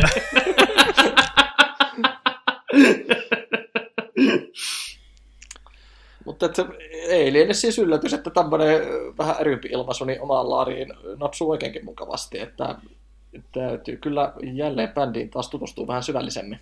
Ja siis just tosi monipuolista vokalisointia, että tuossa tietysti nähtiin kaksi tyyppiä, mutta levillä kuullaan myös muutakin. Että ehkä siellä on vähän Artulle sopivampaa, pehmompaa ärdää myös seassa.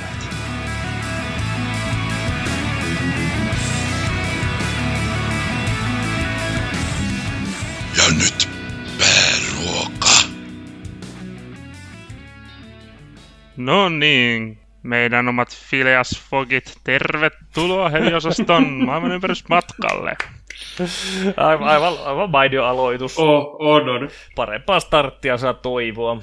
Tuossa viime jaksossa keskustelimme Amorfiksen etnovaikutteista ja vai puhuimmeko jopa Myrathista, mutta joka tapauksessa keskustelimme, että heviosaston pitää pistää etnometallijakso pystyyn ja siitähän kaikki paitsi Jokke innostui sen verran, että Jokken poissa ollessa soveimme, että se on sitten seuraava jakso. Osoittaa vaan, että toimituksen joukossa on yksi tämmöinen kehittymätön ja sivistymätön juntti, mutta onneksi kaikki muut olette tämmöisiä kosmopoliitteja maailman kansalaisia, niin pääsette sivistämään minua, että kuuntelijoita. Aivan. Sinulle eksotiikaksi riittää Viking Expressillä Tallinnaan ja takaisin. Helvetin kovaa. Kyllä, mutta tämä Viking Express kiertää vähän isommilla mannuilla, sillä ajattelimme esitellä tätä monipuolista heviskeneä etenkin sillä perspektiivillä, että käymme läpi nyt eri maanosia hyppäämällä ensin Kaukoitään ja Oseaniaan, tästä hieman lähi ja Afrikan suuntaan, koukkaamme Lattari Amerikassa ja palaamme kotoissaan Pohjois-Eurooppaan. Ja tähän pienenä määrittelynä, että tosiaan etnometallin me tarkoitetaan nyt sitä, että metalli nyt aika pitkälti on, no, metallia, mutta sitten vähän ympäri, ympäri maailmaa bändit luikauttelevat siihen vähän sitä oman kansanmusiikin maustettaan ja luovat sitten tällä kivaa piristävää soundia siihen, joka tuo myös, tuo myös mukavasti meidän korvaa. Vähän niitä erilaisia sävelkulkuja ja soittimia. Ei kai sitä auta mitään muuta kuin kuumelmapallo ilmaa ja kohti kaukoitää ja oseaaniaa.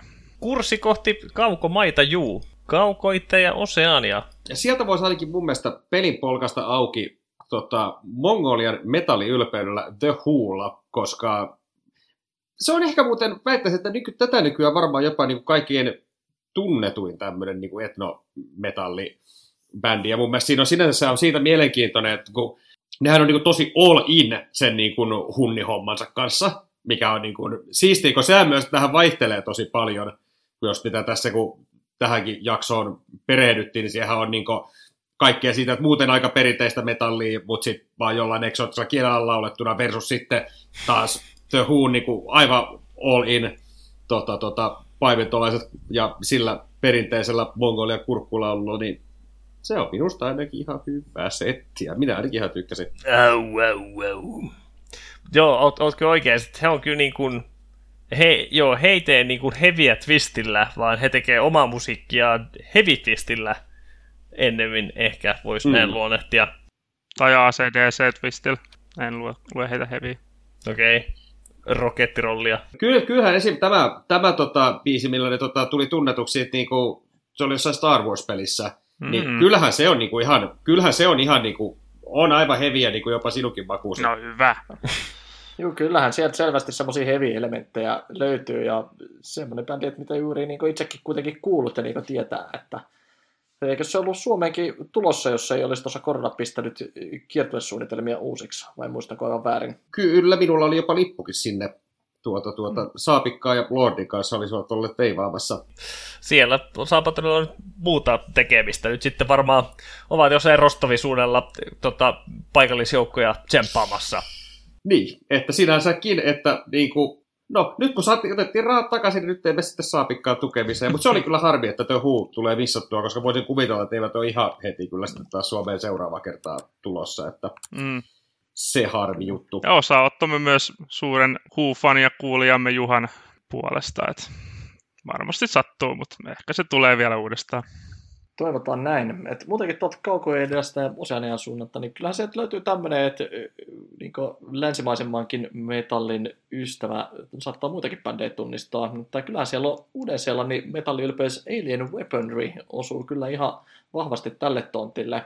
Et pojathan vetää kyllä ihan kunnon perinteistä metallia, mutta kielenä toimii maori, eli bändin jäsenet tosiaan niin maori taustaa taitaa jokaiset löytyy ja se on myös valikoitunut laulukieleksi, millä sitten myös niitä biisejä tulkitaan. Että tämä kyllä erottaa bändi monesta muusta tämmöisestä modernin metallin vääntäjästä.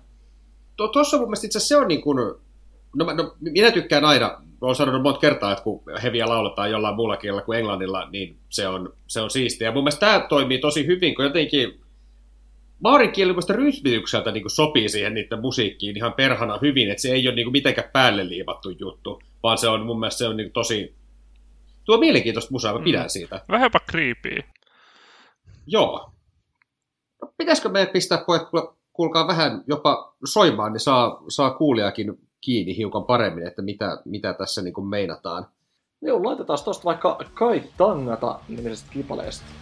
Pikku maustetta.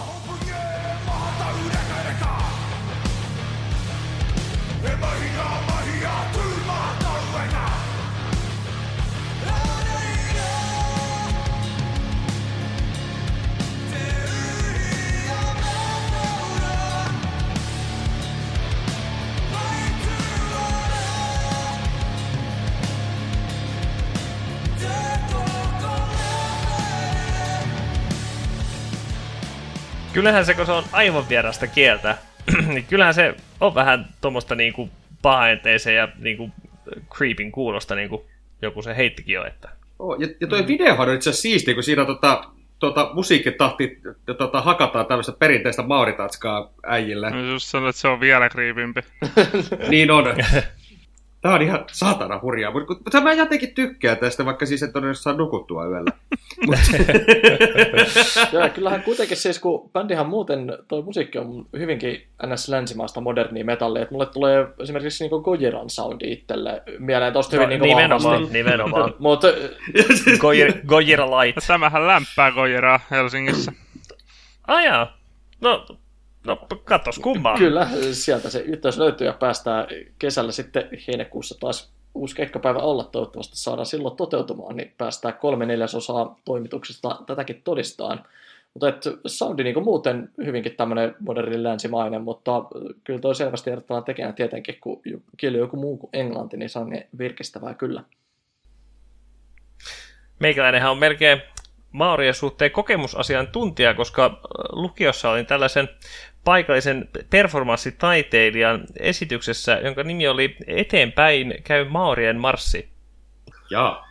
Oliko, te, oliko teillä blackfaceit ja kaikki? ei ollut, ei ollut. Pakkasta oli, pakkasta oli 15 astetta ja tota, kietouduimme tämmöisiin jouluvaloihin ja rullasimme pitkin, pitkin hankea ja sitten taas, taas tota, jojona takas, takas niin pyörimme ne jouluvalot ympärillemme ja minä en ollut siellä kurssilla edes, ei saanut siitä mitään, mitään tota, niin kuin äidinkielen valjasta kurssia, mutta kiva opettaja ja tytöt pyysi, kun tarvittavat lisää porukkaa tähän performanssin toteuttamiseen, niin vapaaehtoisena sinne Ei siinä sitten auttanut. ei, ei suinkaan. Kroppaa likoon vaan. Esiintyjiä enemmän hämillään olivat ainoastaan katsojat. Mitäs sitten, mihin tota, vesitasopotkurikkone nyt sitten seuraavaksi suuntaan? No se menee Taivaniin, ellei kysytä kiinalaisilta, vaan silloin se menee Kiinaan. Kiinan taipeihin. Semmonen nimihirviö, Tonic. Tonic. Tonic. Dan Brown on minulle opettanut, että se tarkoittaa niinku tästä maanalaista. Hmm. Mutta joo, Melodetsi Blackis linjalla hakkaava taivanelaispumppu, mukana tosi kivoja. No just tuollaisia enemmän kiinalaisia soitin pätkiä ja erittäin hyvää niin kuin paikallista mytologiaa esimerkiksi. Ja omalla levylautasella on etenkin pyörinyt tosi paljon tuo 2011 julkaistu Takasako Army, joka kertoo siis taivanelaisista toisesta maailmansodasta taistelleista erikoisjoukoista, jotka oli siis kasattu paikallisista aboriginaaleista, ja ne, ne paino viidakossa sitten menemään. Ja tuo muutenkin albumilla on tosi paljon paikallista kulttuurihistoriaa, ja musiikkikin on sangen mus- mukin menevää, niin mikä siinä? Mitä tässä musiikissa niin kuin erityisesti sun mielestä tuolta niin kuin paikallista vibaa? Teema, ja sitten välillä sieltä tulee just näitä, en nyt osaa tarkemmin sanoa, mutta kiinnollista soitantaa. Vaikea kysymys heität. Pistetään pyörimään. Niin, kuunnellaan. Näytän nyt sitten vaikka tästä Takao-kappaleesta. Niin, no kuunnellaan, kun en osaa kuvailla paremmin.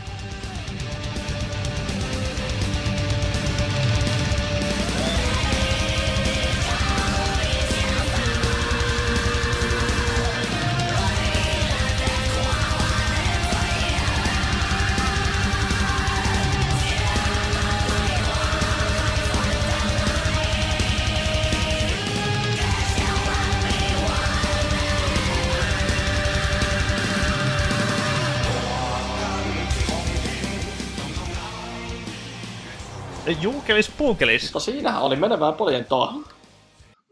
Joo, vähän kun näitä ennakkoon maisteltiin näitä kaukomaiden ihmeitä, niin kyllä tämän biisin kohdalla, kun tota meidän preppaussoittuista kävi läpi, niin melkein aina klikkasin Spotifyn auki, että et hitto, mikäs tää nyt olikaan, että niinku, tässä on niinku, tässä on ehkä jotain, jotain pointtia tässä biisissä. Joo, siis ehdottomasti mäkin kuuntelin nyt tämän biisin niin eka kertaa tyyli johonkin yhdeksään vuotta. Mä olin, juman kautta, tää oli hyvää mäiskettä ja aikana mieleen tuli, että Arttu varmaan kyllä diggaisi tästä. Kyllä, kyllä. Sieltä Laurin kamikatse tähtäsi suoraan sydämeeni. Kamikatset puheen ollen, jos tota, ei, ei mennä vielä Japaniin. Voit sä hypää, no joo. Jos tulee joku X-Japani tai...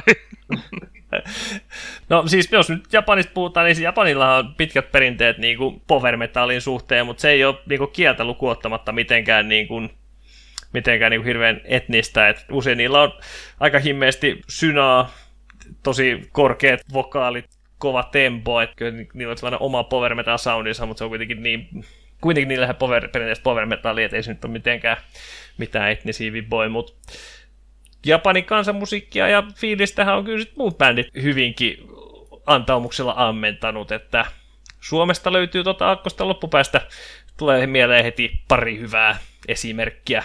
Niin, esimerkiksi ihan Whispered vetää tosi hyvää samurai melodetia ja kiva pikku japanilaista pianopimputus taustalla ja puhumattakaan heidän ykköshitistä eli Hopeanuole tunnari cover-versiosta, joka on aivan järjettömän hyvä ja kunnia Hopeanuolelle.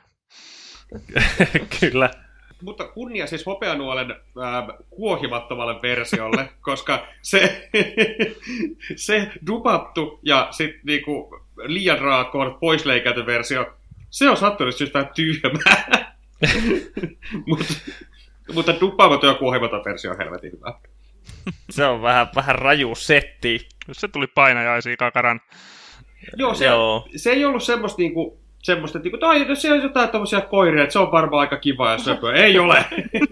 oli kiva tosta. Mut siis hetkinen, siis onks tää, kun siis joskus niinku Limevire-aikaa tyyli vertaisverkoissa levisi aika niinku köppänen, tai niinku tuotantoarvoiltaan hyvinkin köyhä heavy coveri hopeanoitunnarista, niin onko se, onko se se? Mä en usko, koska tää on aika killerin laadukas. Koska sille, siihen oli joskus laitettu ainakin niin Children of Boodum esittäjäksi, mutta niihin ei nyt voinut luottaa, kun Gary Moorekin over the Sapphire liikkui Nightwishin nimellä aikoinaan. Joo, Whispered King Nakare Boshis King. No soitetaan nyt pätkä sitten tätä hopeanuotunnariin.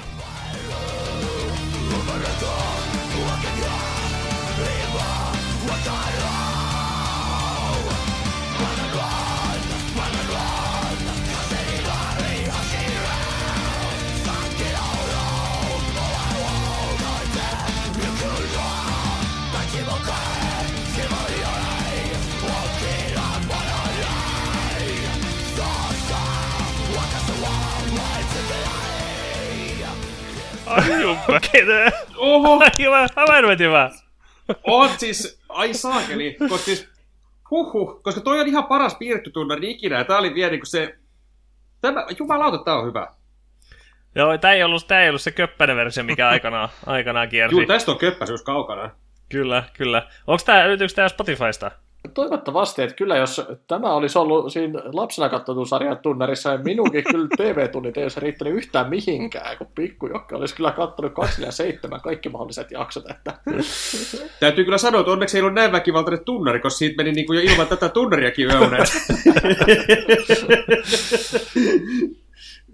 Joo, Whisperin, jos, jos nyt haluaa tämä inspiroimana kuunnella lisää, niin suosittelen lempikappalettani Strike huutomerkki myös jos nyt japsivaikutteista puhutaan, niin en voi olla mainitsematta kaikkien aikojen lempikappalettani Winter Sunin Sons of Winter and Stars biisi, jossa on myös tällä tota, Time 1 albumilla neljä minuutin introkappale siinä, siinä edellä, When, the, When Time Fades Away, niin ei siinä, se kyllä ei tarvi mitenkään niin kuin herkällä korvalla niitä Japanin vaikutteita sieltä hakea, että kyllä toi on ihan niin kuin kansikuvan myöten, niin toi levy on todella, todella niin kuin Japanin vaikutteinen ja mm no, siitä biisistä, niin se on paras biisi, ei siitä se enempää. Jos et ole vielä kuunnellut, niin menen nyt sitten tämän niin kuuntelemaan se.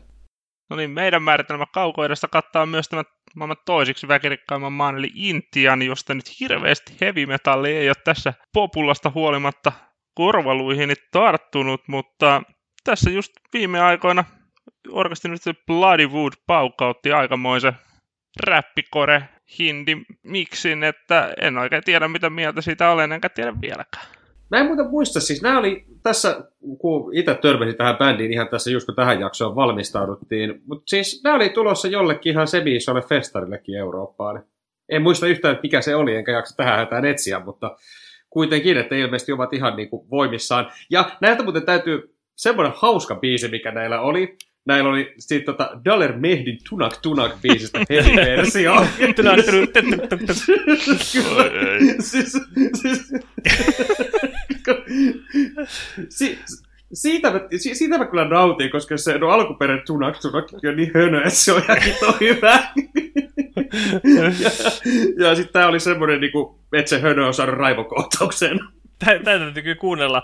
Tämä biisi, mitä, mitä me tuossa testailtiin ensisijaisesti eh, Gaddar, niin siitä kyllä niin kuulee heti ensi tahdesta, kun se alkaa semmoisella blim blom niin kuin soittimella, niin siitä kyllä niin kuin onnistuneesti tuotu sitä niin kuin paikallisfiilistä, että tunnistaa, tai voisi kyllä hyvin arvata, että jaha, tämä on nyt jotain intialaista metallia.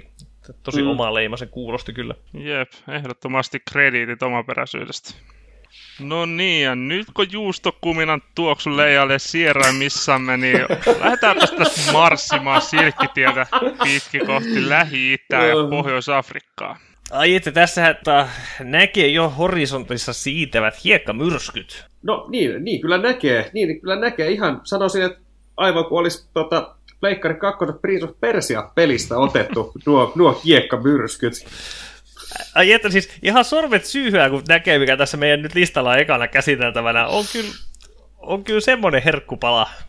No niin, no. Kuka sanoo? Mehän, mehän tätä niin kuin viime jaksossa jo, äh, niin kuin Jesse se heitti, että pitäisikö pistää show notesihin, ja minä sanoin, että, että ei, että sitä, tätä ei niin kuin kevyellä, tai tätä ei millään niin kuin hepposella tota, juonolla tätä, tätä korttia näytetä, mutta tähän se nyt sopii, ja, ja tota, se ei siihen viime jakson show notesihin sitten päätynyt, päätynytkään, mutta nyt me sen juonamme sisään. Siis, jos puhutaan niin afrikkalaisesta musiikista, ja, ja niin tota, otetaan lähtö tuolta Afrikan tähdestäkin tutusta lähtöruudusta Tunisiasta, josta tulee sellainen bändi kuin Myrath. Lähtöruudut Tangier ja Kairo ja Tangier on Marokossa. Niin, junti. No, no ei hitto. Onko Tunisia oma ruutunsa siinä tota, Kairon länsipuolella? Tangier itäpuolella, mutta joo. Kairon länsipuolella. Se on aika puolessa välissä. Tähän nyt, nyt niin todella puihin tämä, mutta tota, Tunisiassa kuitenkin ollaan. Piti oikein kaivaa.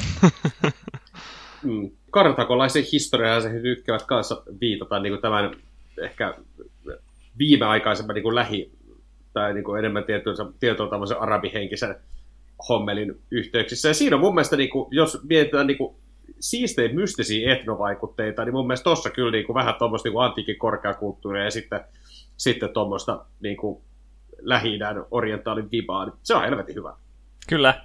Nämä siis veivaa tämmöistä niin kuin, siis kai tämä nyt power metallia on. No, Joo, lähimpänä sitä laaria kyllä. Kyllä, mutta todella niin kuin, on tässä niin, kuin niin vahvat vaikutteet, että, että tämä voisi olla jotain, jotain sikäläistä, sikäläistä korpiklaania, että pelataan kyllä niin sillä sekä sillä äänimaisemalla, että, että sillä sitten, niin kuin, niin kuin jos puhutaan lyrikoista ja teemoista ja tämmöisestä, niin samaan yhtä vahvasti ammentavat sieltä paikallisesta. On, ja, ja Lavase on aina ihan niin kuin tuhannen ja yhden yön tarinoista.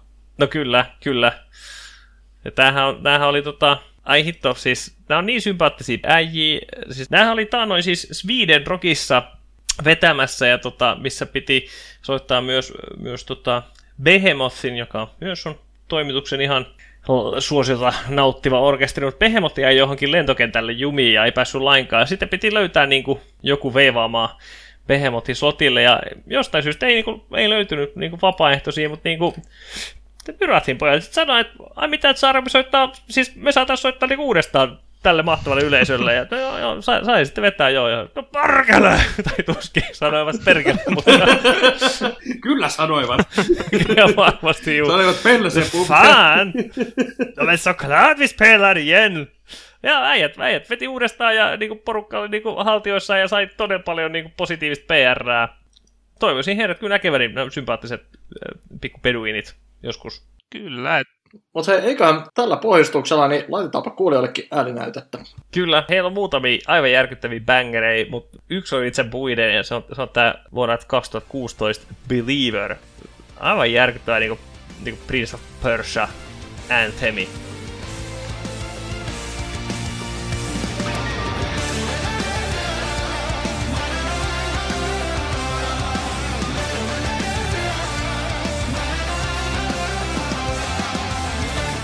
Ai hitto, toi introkin ihan sika hyvä, mutta otetaan tuolta, tuolta vähän niinku, saadaan niinku koko bändi mukaan, niin haetaan tuolta joku toinen pätkä vielä.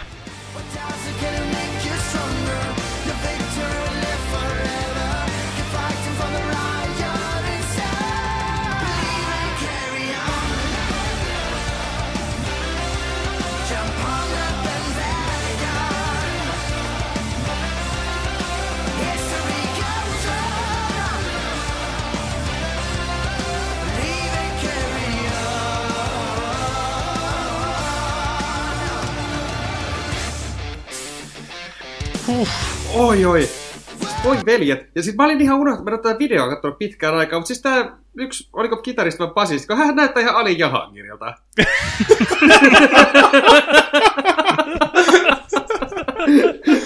Eiks oo? No, no, no, no, no, siinä on sitten kaikki. Tosi mulla tuli, tuli enemmän mieleen toi, toi tota Queensrychissa vaikuttanut J of Tate, mutta kyllä Ali Jahangiri on paljon hauskempi vastaus. Niin on.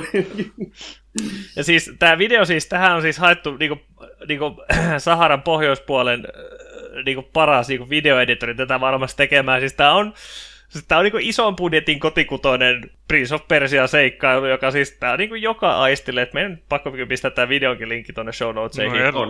Ja, ja sitten mä suosittelen kyllä katsoa myös sen, niinku, sen live-vedon, se Live from Carthage tota, tota, versio. Koska se on kans ihan helvetin hyvä. No on, ja siis se on niinku siis tota, taanoinen Spartacus TV-sarja, jossa niinku puhutte niinku Carthage, Beast of Carthage, ja se tuntuu jotenkin sellaiset mystiseltä paikalta, niinku, ja onhan se niinku enemmän niinku antiikin taruista tuttu. Mm. Mm. Mut sit, jumalauta, tuli sellaiset äijät, niinku, ne soittaa niinku rockifestarilla jossain Karthaagon niinku amfiteatterissa, niinku sillä lailla, että Et jos mietitään niinku mojovia keikkapaikkoja, Kyllä, niin toi on aika lähellä kärkeä kyllä. Et. Siellä on varmasti ollut meidänkin kohdilla. on, on. Siis, et siis se Hammerfallin kaivoskeikka oli hyvä, mutta kyllähän amfiteatterit on vielä helkkaristi mojovampi. No joo, ja sama, sama tematiikka jakaa ihan 90-luvulla jo etabloitunut Orphaned Land, eli israelilainen, taisi Blackis, Blackis-bändinä aloittaa, mutta nyt vetää niinku tosi, tosi tollas niinku modernin Amorfiksen kanssa samaa linjaa kulkevaa, no, modernia, progehkoa, deathihkoa, metallia, jossa on melodista. niin melodista. Juu, aika vahva powerit fisti kyllä kanssa. Mm, mm.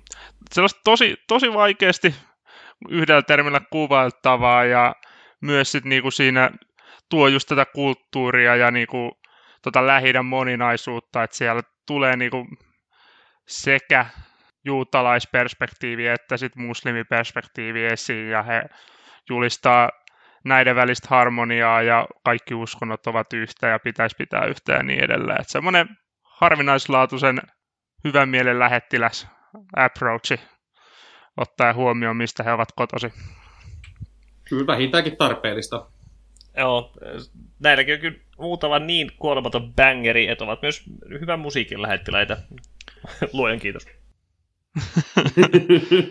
Sitäkin aina sydäntä lämmittää, että totta kai, että pääasiassa se, että bändi tekee hyvää musiikkia, mutta sitten ainakin henkilökohtaisesti tykkää kyllä aina, jos siellä on oikeasti myös niin kuin, hyvää ajatustyötä taustalla ja bändillä on oikeasti myös hyviä ja kaikki, kaiken perusteella reiluoloisia tyyppejä, joilla on sydän ja arvot kohdillaan, niin kyllä ainakin omissa kirjoissa se aina bändipisteitä tämmöinenkin ulkomusiikillinen toiminta nostaa. Ei saa unohtaa myös, että oletettavasti Blind Guardianin Hansi Kurs on näihin äijiin lyönyt hyväksynnä hylje leimansa, kun heidän yhdellä hittipiisillään fiittaa. Se on iso plussa mm. minun kirjoissani. Kyllä. Kyllä, kyseinenkin taisi omakin porttihuumeeni Orphanlandi maahan olla, että sen kautta bändin tuotanto on päässyt vähän paremmin pureutumaan. Joo, ja samalla levyllä fiittaa myös Atticatesit Tompa Lindberg, se on muutenkin ihan sairaan hyvä lätty. Oliko tämä Unsung Jeps. Prophets and... Um... Dead Messiahs. Ei, kyllä, joo. Sieltä, jos pitää niinku biisejä nostaa, niin jos kuulija haluaa tätä maailmanpyörysmatkaa omatoimisesti jatkaa, niin tota, mikä sitten on toi... Like Orpheus. Like Orpheus tältä tält, tota, levyltä ja sitten vähän vanhempi kappale All is One, niin ne on, ne on niinku ne selkeästi parhaat biisit. Ja kyllä mä just ehkä tuolta uudelta levyltä nostaisin myös We Do Not Resistin, mikä on tosi menevä ja hyvä rypistys. Tämä menee hyvin pitkälti samaan laariin niin kuin tuon Myrathin kanssa, mutta tämä on niin kuin, jos Myrat on hauska, niin tämä, tässä on niin kuin va- vähän vakavampaa otetta silti. E, äärimmäisen hyvän meininkin mie- miekkosia nämäkin. Kyllä. Ja jos vielä mennään, pysytään Israelissa ja mennään vielä siihen niin kuin Blackin pääsuuntaan, niin ihan oman oman sydämen lähellä on myös sellainen niinkin dorkasti nimetty yhtiö kuin Winter Horde, joka nyt niin kuin mielikuvalta ei kyllä yhtään sovi Israeliin, mutta tekee siis tosi hyvää, no itsensä tituleeraavat progressiiviseksi extreme metalliksi, mutta mun mielestä se on aika lailla Symphonista Blackista pieni proge vivahtein ja jotenkin heidän levy Underwater Moon on soinut omassa rotaatiossa todella paljon aikanaan. Ja photosoppailinpa siitä nimen pois ja löin tämä hieno kuun edessä olevan haaksirikkoutuneen laivan oman kämppäni seinällekin. Et. Ah, se on, se, se, on, se on hieno. Kyllä. Hekin viikkailee se kivoja oriental viboja sekaan ja myös sävelkulut etenkin noissa sinfonisissa osuuksissa on tosi hyvät, että ja just kulkee tuollaista vähän lähitämäistä polkua. Et. No, mitäs tietty, tota, ennen kuin lähdetään, lähdetään lähi pois, niin no, Armenia ei voi varmaan, se ei, no se ei ole lähi kun se on, se on kaukasusta. No anyways, kuitenkin tuolla tota läntisessä, läntisessä Aasiassa, niin, niin, niin ennen kuin jatkaa matkaa, niin ei voida puhua System of Downista, joka on kyllä niin, kuin, niin omaperäistä musiikkia kuin olla voi, että kyllä niin armenialaista kansanmusiikista niin kuin, ää, ää, ammentaa toki niin kuin musiikillisia teemoja, plus sitten se, että niin kuin biisien sanotukset käsittelee monet Armenian historia, erityisesti tätä tota, Armenian kansanmurhaa ja se, siihen, siihen liittyviä vaikeita, vaikeita tuntemuksia ja näin, niin se on kyllä, no mä varmaan joskus ainakin sanonut, että sehän on semmoinen orkesteri, mistä mun ei missään nimessä pitäisi tykätä, kun se on niin sekoa, mutta siis se on, se on just oikealla tavalla niin sekoa, että mä nautin sitä ihan saakelisti. Joo, on hassua, niin ihan massiivisen iso bändi ollut omallakin, etenkin junnu aikana. Ja just nuo pienet niin kuin armeenialaista musiikkia sisältävät pätkät ja etenkin se juuri Armeenian kansanmurhaan liittyvä sanotus, niin on kyllä omiaan tuomaan sitä tunnelmaa ja vihasuutta siihen sekoiluun. Joo, kyllähän se on kuitenkin sen koko luokan bändi, että ihan ylipäätään varmasti monelle tuonut myös sen seudun niin musiikkikulttuuriin lähemmäs arkipäivää ja ehkä jotkut valveutuneimmat kuulijat on saattanut sanotuksien taaksekin vähän perehtyä ja sitä kautta myös hieman sitä yhteiskunnallistakin sanomaa tullut pohtineeksi. Et etenkin sillä saralla bändi todella ansioitunut kyllä. Heidän tämä PR-työnsä tämän tota, kansanmurhan niin kuin, julkituomiseksi niin kuin, vastaa kyllä vähintään puolta siitä, mitä niin kuin minä asiasta tiedän. Että no kyllä. On kyllä siinä onnistunut tärkeä asia puolesta puhuvat. No, onhan siellä kevyemmällä puolella tuolta seudulta, toki jos tässä nyt ollaan täällä suurin piirtein Lähi-idän ja läntisen Aasian paikkeilla, niin kyllähän tämmöiset orientaalivaikutteet on ollut näkyvissä edes esimerkiksi viime jaksossa läpikolatussa Amorfiksessa, etenkin heidän tässä viimeaikaisessa tuotannossa. Niin se on sitten yksi esimerkki tämmöisestä ihan täysin niin näistä länsimaisesta ja kuulijoille tutusta bändistä, mikä ei niin musiikkia täysin pohjaa sille seudulle, mutta ammentaa sopivassa määrin maustetta siihen omaankin keitokseensa sitten niistä osa-alueista, mitä sieltä päin enemmän tavataan kuulla. Joo, kyllä. Aika monet bändithän niin kuin, niin kuin ottaa jotain sellaista just orientaalivibaa, ja siis silloin niin itse tekisi mieli lyödä niin kuin, siis en, en mitenkään aggressiivisesti, mutta voisi lyödä niin kuin nyrkin läpi karttapallosta about siihen, niin kuin, tota, niin kuin just siihen lähi-idän kohdalle, ja sitten niin sanoin, että se tulee varmaan jostain tuolta. Mutta sielläkin ei, ei, en minä ainakaan tiedä, että millainen pimputus just nyt on nyt on nyt sitten niin kuin marokkolaista e, musiikkia, millainen sitten ennemmin ehkä jostain sieltä lähi suunnalta. Että... No hitoisa nyrkki, jos osut molempia. tai, tai hito pieni karttapallo.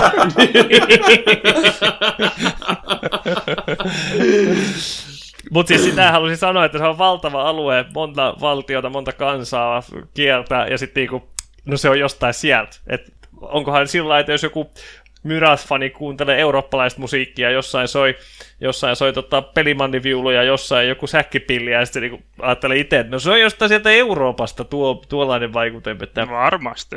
Eihän mäkään välillä niitä erota. Nimenomaan, että jos miettii, niin se, että joku tuommoiset niinku pakanaiset germaanivaikutteet versus viikinkin vaikutteet, niin aika samanmoiseltahan ne musiikissa kuulostaa. No Niin, kyllä. Kunhan toivon jonkinnäköistä sy- synnin päästö, ettei nyt olla mitään juntteja, kun me nyt Ei olla juntteja. näin Niput. Ne, ei, ei olla. niin. Me olemme vasta oppimismatkamme alkupäässä. Tulipa muuten mieleen, että, että Volbeatista kun puhuttiin, niin siellähän niin kuin, siinä puolivälilevyissä varsinkin, niin mä nostin, nostin niin kuin jossain biisissä. Tässä oli kiva just nämä Itämaan vaikutteet. Mm. Niin, Niin, oli. nehän on aika semmoinen niin kuin yleinen tehokeino, että et, et, et, et, et sieltä on jotenkin ehkä helpompi ammentaa joku pikku pätkä kuin jostain muusta kulttuurista, että Mm. Niin, koska jotenkin lähtökohtaisesti se niin viikinkitematiikka, sehän on ollut se, niin kuin, ähm, niin kuin se default, että jos otetaan niin kuin jotain tuommoista niin kuin historiallista folkkijuttua, niin se on enemmän siihen niin viikinkin hommiin taittavaa. Mutta jotenkin mulla on semmoinen fiilis, että semmoinen, niin kuin, että noi nimenomaan orientaali lähi vaikutteet on korvannut sellaista kasuaaliviikinkeilyä aika paljon. Joo, ehkä, ehkä Lähi-Itä on uusi Skandinavia. Joo, ja influenssi, tämä on vähän siinä, siinä onko tämä influenssi vai ei, koska kyseinen kitaristi kautta pääjehu on ihan arabitaustainen, niin sellainen, sellainen bändi kuin Heart Machine isosta Britanniasta tekee aika perus dientti, dientahtavaa, vähän korehtavaa progemetallia, hyvä kitarointi, hyviä melodioita jotenkin kertosäkeys, mutta se mikä tässä niinku on se siisti juttu, niin käytännössä joka biisin taustalla pimputtaa myös sitar. Eli tämä tosi korkea, aika mielenkiintoinen, no en mennä sitä kuvailla, mutta kuunnelkaa toi biisi, niin erotatte ja se on, se on vaan kerrassaan hauska twist. Muutenkin ihan mukivenemään musiikki. Hello, all the passengers, this is your captain speaking. Our flight time to Brazil and Mexico is roughly 8 hours. Ja tota, rokotukset kuntoon ja, ja otetaan tota, nokka kohti tuonne tota, latinalaista Amerikkaa.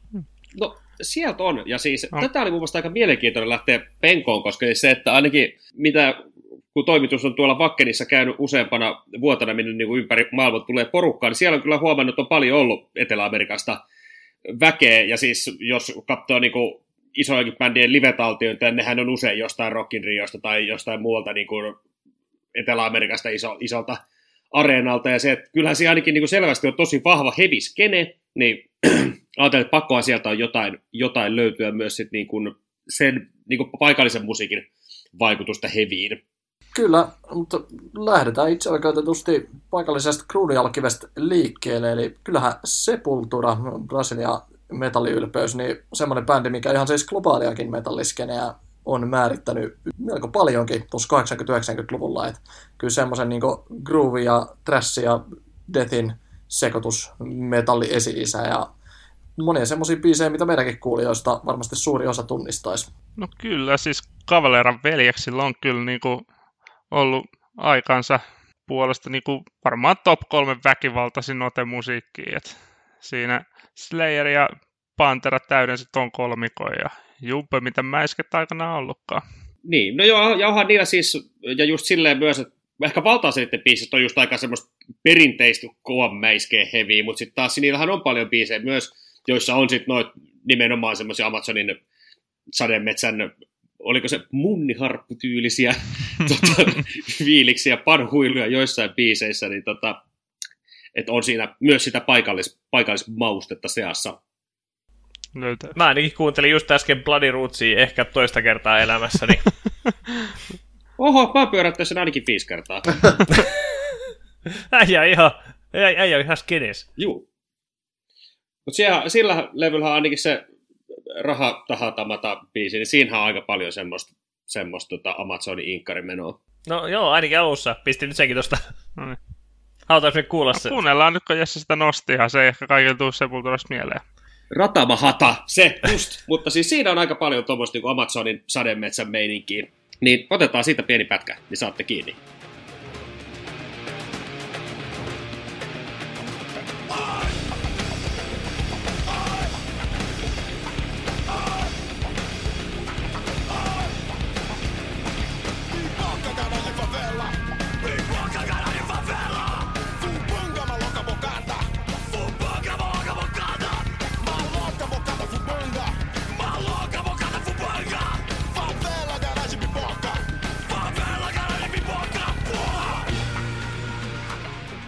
Se nosti mun just niin kuin elämän aikana kuultujen Sepultura-biisien määrän kahteen.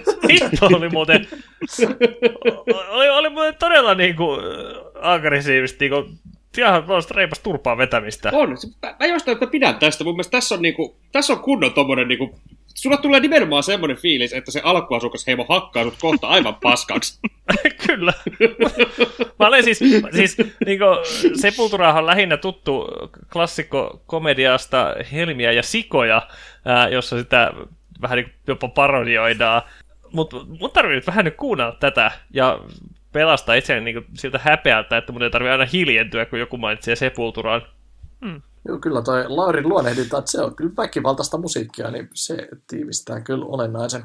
Ja tuleehan niinku Brasiliasta aika vahvasti muutakin, muutakin tuollaista aggressiivista musiikkia, että nykyotsikoissahan pyörii varmaan eniten toi Nervossa.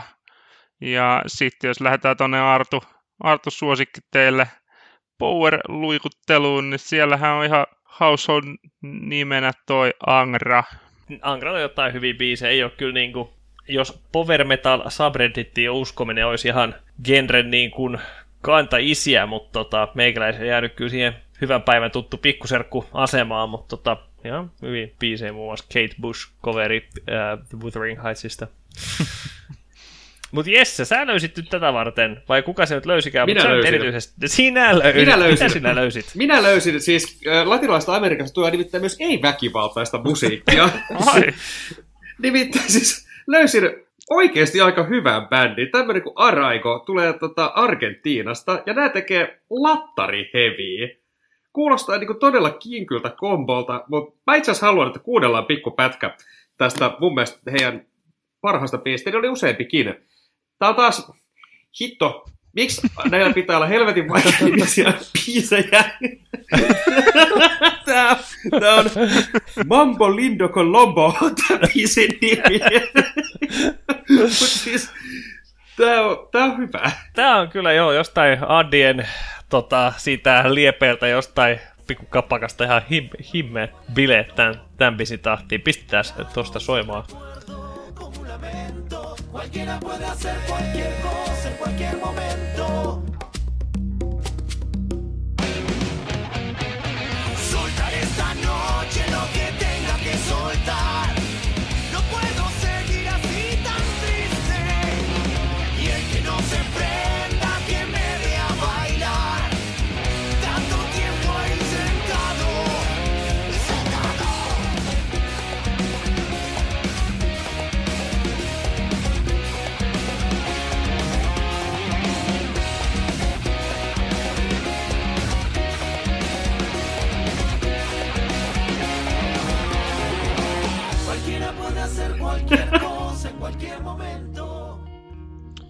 No se kyllä olisi voinut olla vaikka Euroviisuista. No se olisi kyllä. Ihan saakeli hyvää, mutta siis tossa niin kuin lattarirytmissä, niin siis siinä on sitä samaa mukaan tempeavuutta kuin esimerkiksi Gloria Estefanin konga-hitissä se Jigga jigga jee, did it do the conga, don't you get to do it any longer. Ihan yhtä hyvä meininki. Onhan tossa, mutta siis toi oli, no kyllä, ja niinku, väitän muuten, että kun seuraavaksi kun tulee semmoinen niinku, joku vaikka mökkireissu, missä olisi tarkoitus vähän bilettää, niin pistetään siellä mutta Araigoa soimaan, koska mä veikkaan, että ainakin yksi tämän podcastin vakiokuuntelijoissa saattaisi tykätä tästä. Siis näin jo, että siellä, siellä tota Ginitonic päissään porukka alkaa jotain salsakurssia vetämään. Pistin kyllä saman tien myös omalle heavy-listalle, niin ettei nyt vaan unohdu, koska, koska se olisi karu kohtalo Arraigolle. Niin olisi, niin olisi. Miten sitten, jos puhutaan, että mitä niinku vaikutteita latinalainen Amerikka on ehkä meidän tuntemille heavy-artisteille antanut, niin, niin tota, ei niin ihan hirveästi. Ja mitä nyt tuossa mietittiin, niin Espanja kieltä on niin tehokeinona käytetty aina välillä. Ehkä nyt itselle rakkaimpana esimerkkinä eh, The Song of the Year mitallin kaulansa saanut Therionin El Primer Sol, jossa kertsit vedetään komeasti spaniaksi. Se on helvetin hyvä biisi kyllä. Makosa. Ei siinä ehkä semmoista kuin lattari viba ole siinä muuta kuin sen kielen verran, mutta toisaalta ei, ei se, ei se tarvis muuta, koska jumalauta se on hyvä. Joo, oot kyllä oikees, että et ehkä se jää siihen kieleen ja teemaan. Että tota, Mm. Niin, näin se oikeastaan on muillakin. Että muistakohan väärin, että eikö se Rammsteinillakin joku biisi on, missä niin Espanjaa käytetään vähän tehokeinona. On! puta! Te, te quiero puta. Kyllä, yrkin näin, mutta että ehkä sitten muuten semmoinen niin svengaava salsalattarimeininki ei lähtökohtaisesti ole kovin helppo naittaa semmoiseen perinteisempään metalli-ilmaisuun. Niin No se se, voi olla, että tämmöiset vahvemmat kytkökset jää vähän vähempään, mitä sitten näissä meidän aiemmissa esimerkkeissä. Jep. Et mikä nyt viimeisimpänä just tätä on kovasti koittanut, niin on ruotsalainen avantgarde-metalliyhtiö Diablo Swing Orchestra, joka heittää kyllä muutenkin tekee sangin tai todellakin kyllä musiikkia. Ja tässä uusimmassa sitten oltiin lisätty vielä niin lattarivaihde. Esimerkiksi kappaleessa, anteeksi huono espanjan ääntämykseni, mutta celebremos lo inevitable. Kuulosti enemmän italialta, mutta... Ei se kuulostanut kauheasti siltäkään.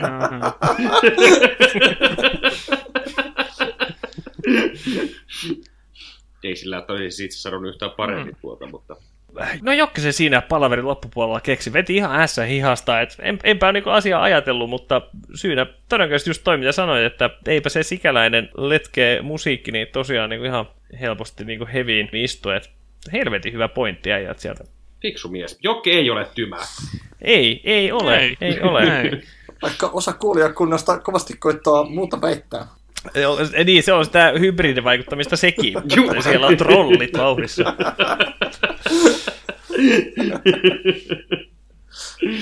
Mutta miten sitten, tota, oliko, oliko laiva jo lastettu? Voidaanko rahtilaivan keula kääntää kotia kohti ja tänne, tänne tota, vähän tutumpaa Eurooppaan päin? No tehdään niin, sieltä löytyy sitä aggressiivisempaa mättöä sopivaa fiilistelyä. No kyllä, ja tästähän me nyt saataisiin puhuttua vaikka parikin jaksollista niin kuin eurooppalaisesta folkmetallista, ainakin minä, mutta otetaan nyt jotain, jotain tuommoisia ilmiselvimpiä etno-kansanmusiikki-vaikutteita. Aloita vaikka Jesse sinä. Ota, pysytään nyt laivassa ja seilataan vähän, vähän tota, kotisatamista pohjoisempaan vielä. Se ei välttämättä, juu, tai kun mehän sieltä Amerikan mantereelta päin tullaan, niin tämähän on siinä mukavasti matkan varrella, nimittäin Färsaaret. Nimittäin kun sieltä tulee semmoinen mojova orkesteri kuin Tyr. Ja no sinänsähän se on aika, aika niin kuin perinteistä folkkimetallia, mutta sehän mitä niillä on siistiä on se, että he muutama biisi on tehnyt sillä Färsaaren omalla kielellä, mikä niin kuin sanottu, niin se lisää biisien niin kuin eeppisyys- ja mojovuuskerrointa aika paljon. Ja itse asiassa otetaanpa tähän pieni, pieni näyte heidän mun mielestä parhaista Färsartin kielibiisistä, semmoinen kuin Trondur i Götu. Varmasti niin sellainen se sanotaan. Varmasti. Aivan varmasti. Mutta todella eeppistä.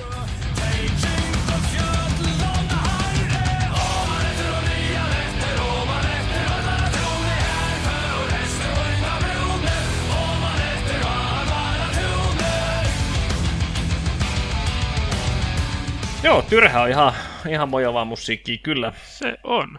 On, ja musta varsinkin näillä niin tuo kieli tuo kovasti siihen niin kuin, aika, aika monta potenssia lisää teistä viikikin meininkiä, kun ilmeisesti Färsaarten kieli on niin lähellä pohjoisnoria tai sitä mu- vanhaa muinaisnorjaa kuin mikä nykykieli enää on.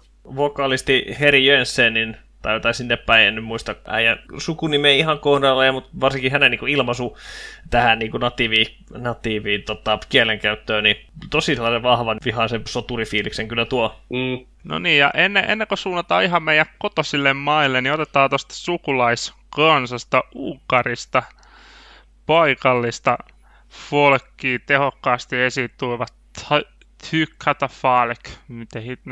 Vai lausutaanko Tykatafalk? En, en ole ihan varma. Paha sanoa. Mm. Kuitenkin niin tämä on yhden miehen, kai tämäkin menee johonkin avantgarde metallin saralle, pukkaa aika hillittömällä tahdilla levyjä ulos ja käyttää just tuollaista ugrilaista, vähän slaavilaista kansanmusiikkia sit siinä. Vähän vaihteleva sortin metallin jujuna ja ehkä niinku kovimmin hitti on ehkä aikamoinen korvamaton trilobiitta, missä on kyllä sitten tota influenssaakin aika tehokkaasti se elektromusiikki kyljessä vielä esiin tuotu. Pyörätetään pikkusen trilobiitteja, jotta eivät kuule, kuule nyt musiikin muodossa sukupuuttoa poloiset. Tri- Trilobiitta, eikö se ollut? Joo. Niinhän se. Katsotaanko löytyy tuolla. Tai kyllä, kyllä, kyllä, kyllä, kyllä, kyllä.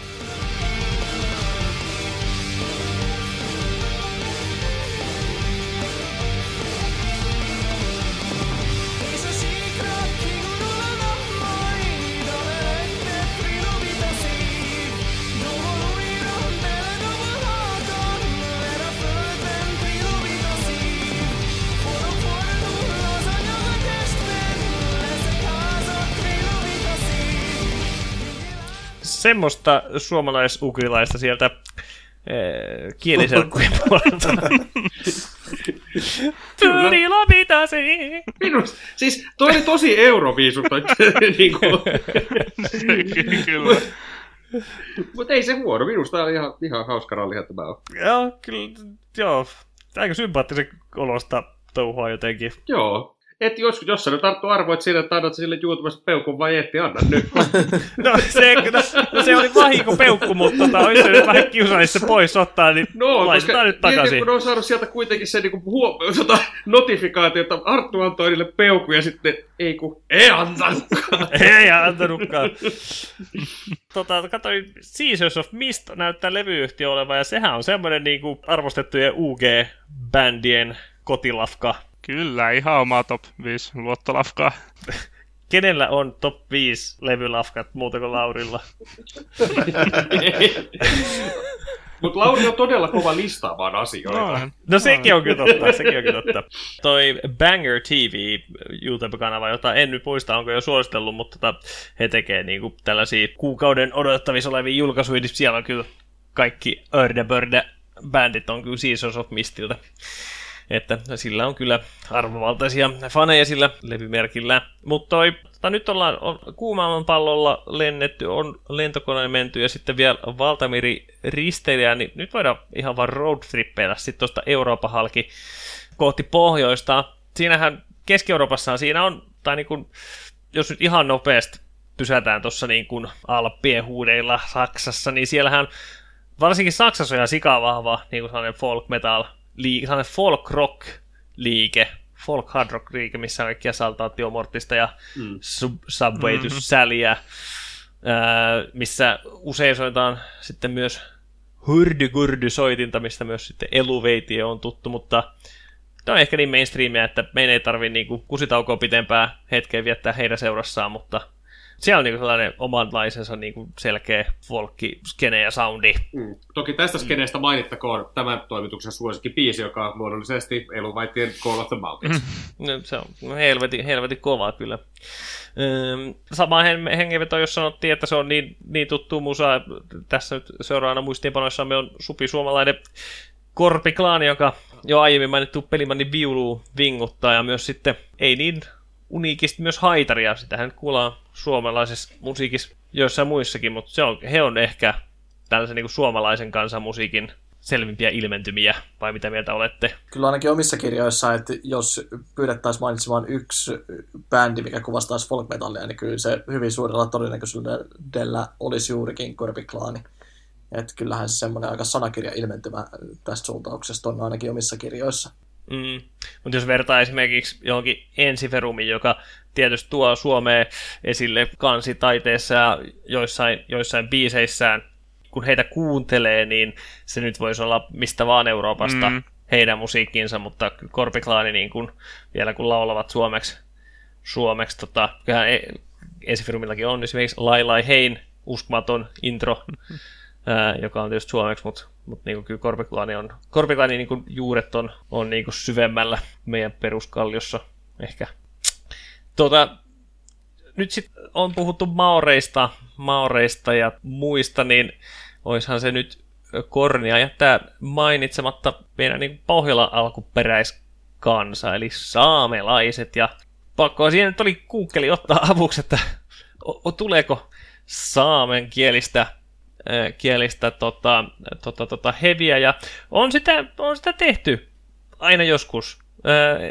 Kuuntelin nyt paria semmoista, tai muutama bändiä, ja pari ihan, joilta oli ihan hauskat kappaleet, niin oli semmoisia bändejä kuin Sagittarius ja Intrigue, joista en nyt muista kumpi, mutta toinen niin oli koittanut itseään brändätä Heavy Joikuksi. Sehän on oldest trick in the book – heavy metal markkinoinnissa, että sinusta tulee genren johtava tähti, jos keksit genresi itse. niin.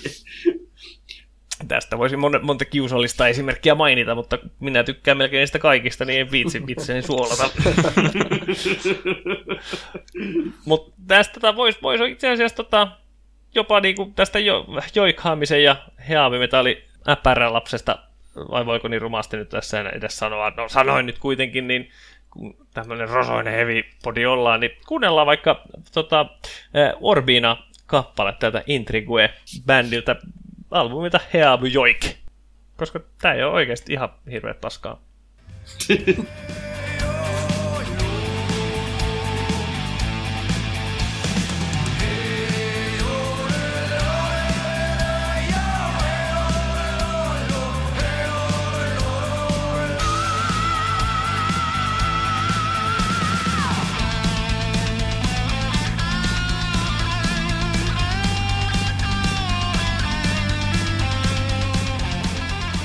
kyllähän joikaaminen sopii kyllä tommoseen mm. niin kuin, aivan, aivan hienosti. Meidän kitarointiin. Kyllä, no juuri näin.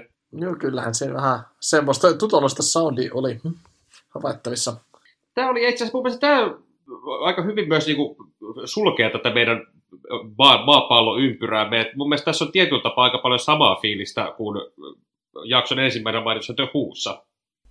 Hmm. Oh, harmi, että tämä nyt tuli nauhalle tämä tunnustus, että tämä ei ollut niin tarkoituksen koska, koska tämähän olisi ollut niin, niin ei helvetin kivasti summas kyllä tämän, tai sulki tämän ympyrän.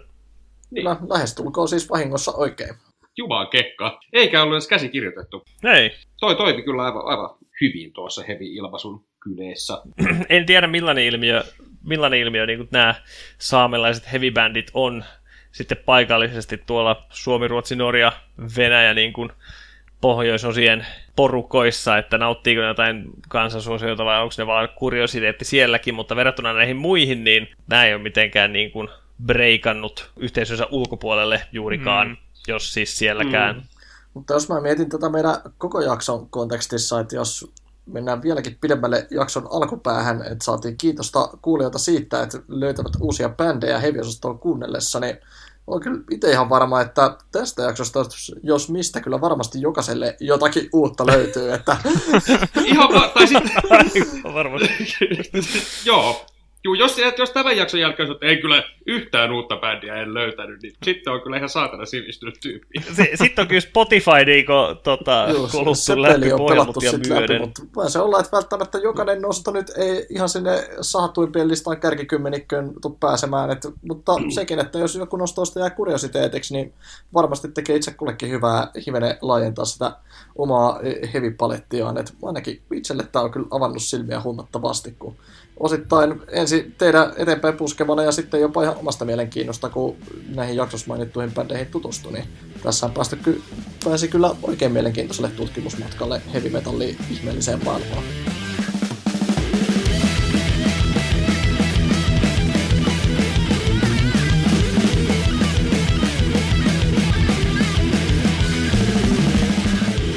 Nyt on jälkiruuan aika! Tervetuloa Heavy-visaan! Heviosaston toimitus on nyt päässyt kiertämään maailmaa. Mutta tarkoittaako maailmanmatkaajuus ja muihin kulttuureihin tutustuminen välttämättä sitä, että kyseiset herrat olisivat nyt jotenkin sivistyneempiä, oppineempia tai viisaimpia? No ei tarkoita. Ei todellakaan. Mutta jotta nyt saadaan tästä vielä tieteellinen tutkimus aikaiseksi ja kistämätön totuus julki, mittaamme tätä asiaa Heavy-visan merkeissä.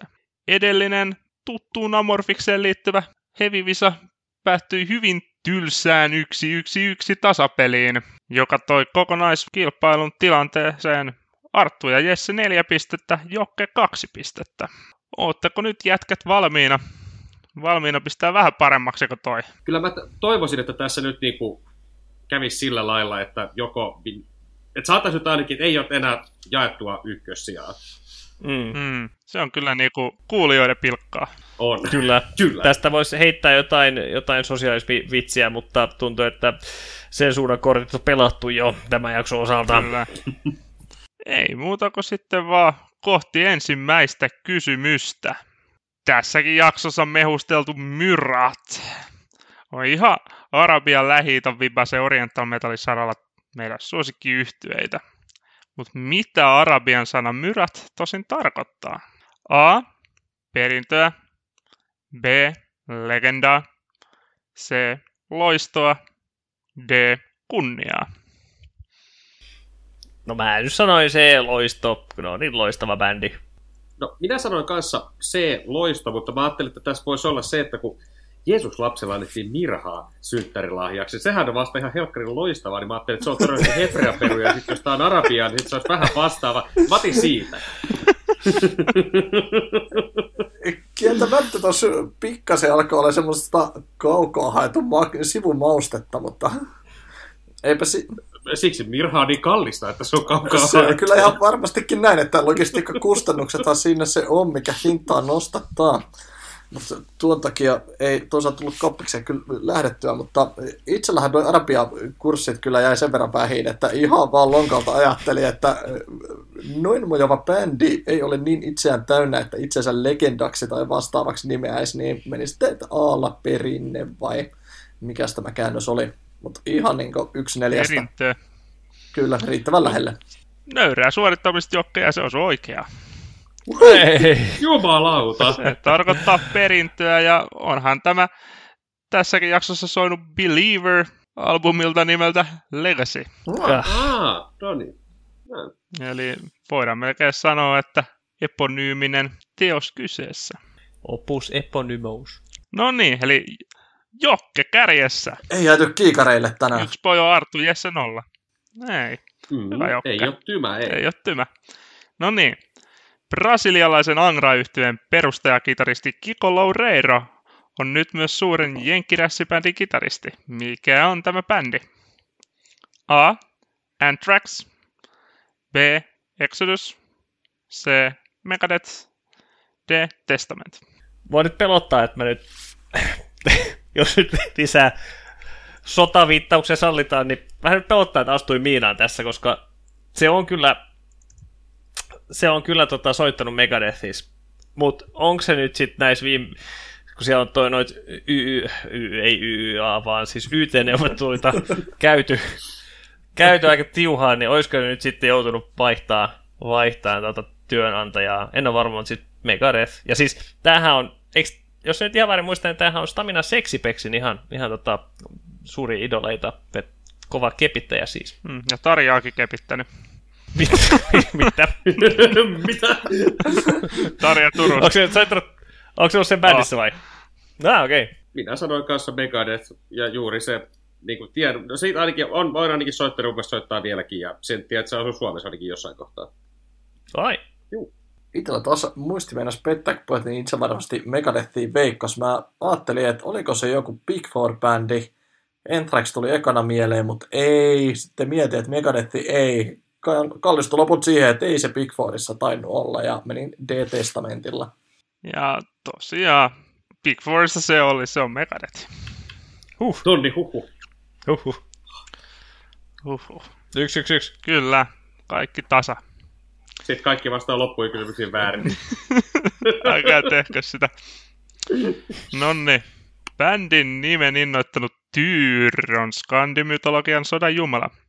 Mikä seuraavista ei pidä paikkaansa, joko mytologiassa tai todellisuudessa? A. Tyyrin mukaan nimetty viikonpäivä. B. Tyr kuoli Ragnarökissä tappaessaan Fenrir-suden. C. Tyr on Black Sabbathin albumi. D. Tyr on myös yksittäinen riimu, Ja mikä ei pidä paikkaansa. mikä ei pidä paikkaansa. Vähän meni veikkauslinjalle jälleen kerran itsellä. Mutta rupesin miettimään, että riimu se käsittääkseni olisi, kuten myös viikonpäivä, mutta sitten, että ehkä Ragnarökissä ei loppua kohdannut. Mutta ihan puhdas veikkaus.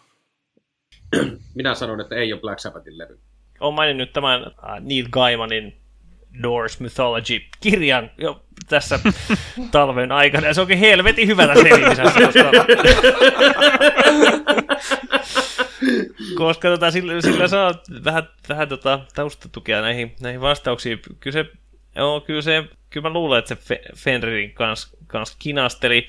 Ja, ja tota, Black Sabbathillahan on aivan helvetin hähmäisiä niin aikoja ollut, tai siis sanotaan jostain 80-luvun puolesta välistä johonkin niin 2000-luvulle, siellä tuli ihan, ihan niin absurdeja levyjä, mutta ei se kyllä sen nimistä voi olla. Black Sabbath on julkaissut vuonna 90 albumilta Tyr.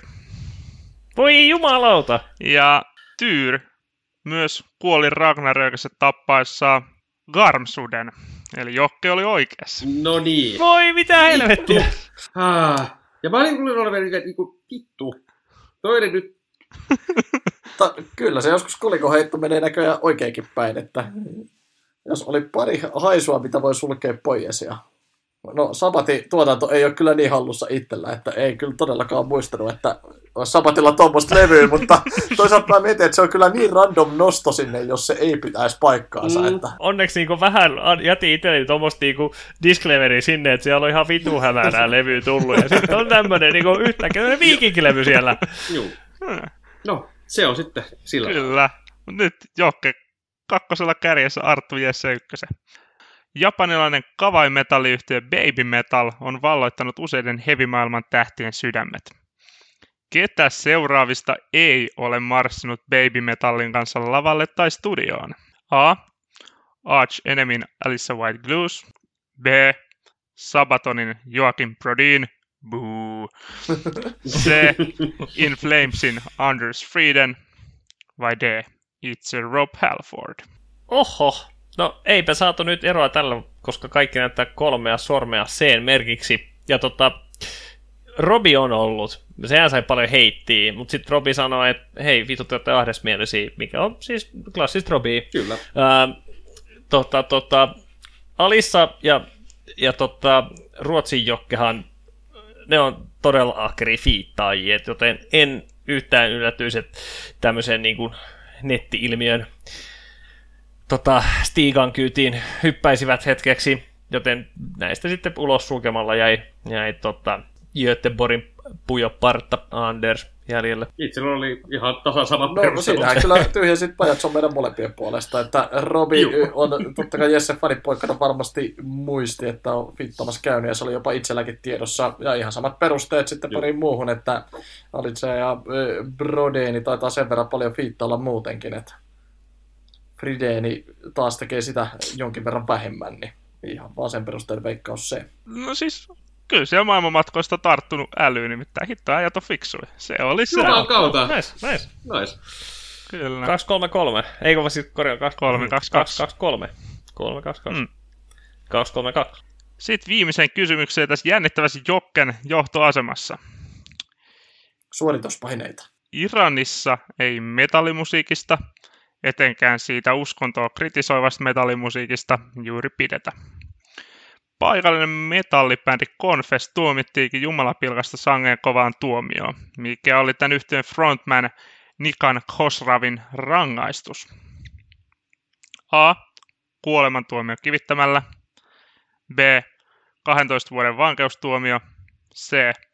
Välitön karkoitus maasta. Vai D. 74 ruoskaniskua. No, minä menin raippomisilla, koska ilmeisesti muist, koska he ainakin tykkäävät uskontoon liitännäisistä rikoksista rankoa raipaiskuilla, niin menin ihan sillä. Mm. Telotus olisi ollut ehkä vähän HC. Ähm, ja tota, musta tuntuu, että hän on vapaaehtoisessa maanpaossa. Jotenkin mulla on sellainen vipa, että hän ei olisi rangaistusta kärsimässä. Ja mä nyt sitten otin tylsän vankeuden, meni Bn. Joo, itsekin oli B-linjalla ja ajattelin, että yritän edes silloin tällöin ajatella jopa joistain valtioista jotain positiivista ja että ehkä siellä sen verran olisi sivistys kuitenkin päässyt valloille, että ihan musiikista ei kuitenkaan raipa alle joutuisi tai karkotetuksi, että mentäisiin ihan vankeusrangaistuksella. Vaan 12 vuoden, tosi sivistä. Mm. Vaan 12 vuoden kyllä. että ei tässä nyt sentään ihan elikautiseen asti kuitenkaan oteta, että Kävi kuulen niin, että se sai siitä 74 ruoskaniskua tuomioksi No niin. ja 12 vuotta vankeustuomioon. Oh! Ei ole sinänsä kyllä naurun asia tämä tuomio, mutta tota... Ei, eli kaikki Joo. olitte jälleen oikeassa. Olette fiksuja. Joo. Ja siis Arttu oli tuossa oikeassa, että hän on karannut Norjaa ja pöydällähän oli syyttäjältä ihan kuolematuomio, mutta siinä sitten pysty vetoamaan hyvää porsaanreikää tässä lajissa, laissa, että jos he olisi pilkannut profeetoita, koska he eivät enää ole elossa, niin he ei pysty itseään puolustamaan, niin siitä tulisi kuolemantuomio. Mutta nyt kun he pilkkas vaan Allahia, niin se on yhä elossa ja tämän myötä he sai tämmöisen kevennetyn rangaistuksen. Oi vittu. Tuo armo käykööt oikeudesta. Joo. On kyllä, Ah. on kyllä takapajuna No vaan. kieltämättä juu, uskoni sikäläiseen oikeusjärjestelmään oli ehkä kyllä vähän turha yltiöoptimistinen kyllä nyt tämän perusteella, että Tiedätkö muuten, kerittikö häntä raippomaan ennen kuin pääsi pakoon? No siis käsittääkseni ei, mutta en, en mene takuuseen. Joo. No, paska vaan joka tapauksessa. On, kaiken puolin. Kyllä, mutta jos ei paljon pahaa, niin jotain hyvääkin, niin saatiin vähän hevivisa kokonaiskamppailu tiukemmaksi, sillä Jokke vei voiton ja kavensi Jesse ja Artun johtoa yhdellä. Eli hevivisa tilanne nyt Artu ja Jesse neljä, Jokke kolme. Oo, oo. no, perään pidetään siis edelleen, mutta kuitenkin suurin piirtein kannassa kiinni. Mm, siellä haisee jo edellä kirmaa vie hikijoken sieraimissa. Tai sitten joku ihan muu haisi. Ai, ai. Hei, mutta kiitoksia vaan, rakas kuulija, tästä, tästä jaksosta. Toivottavasti sait tästä jotain hyvää mieltä elämääsi, vaikka maailma on vähän mitä on tällä hetkellä ja muuta, mutta tota, me tosiaan jatkossakin kernaasti otamme palautetta vastaan joko nettisivujen kautta tai sosiaalisessa mediassa tai ihan perinteisesti sähköposti fax-masiinilla osoitteeseen toimitus heviosasto.fi. Ja tosiaan tämän jakson yhteydessä varmaan varsinkin kannattaa muistaa käydä läpi tuo jakson soittolista, koska sinne me nämä kaikki keräillään pumput, mistä tässä puheltiin, mutta ei kai siinä, hei, pidemmittä puheitta, niin kiitoksia paljon ja se on moi moi ja rockettirollia, rai rai. Adios, Love Ukraine. internationale.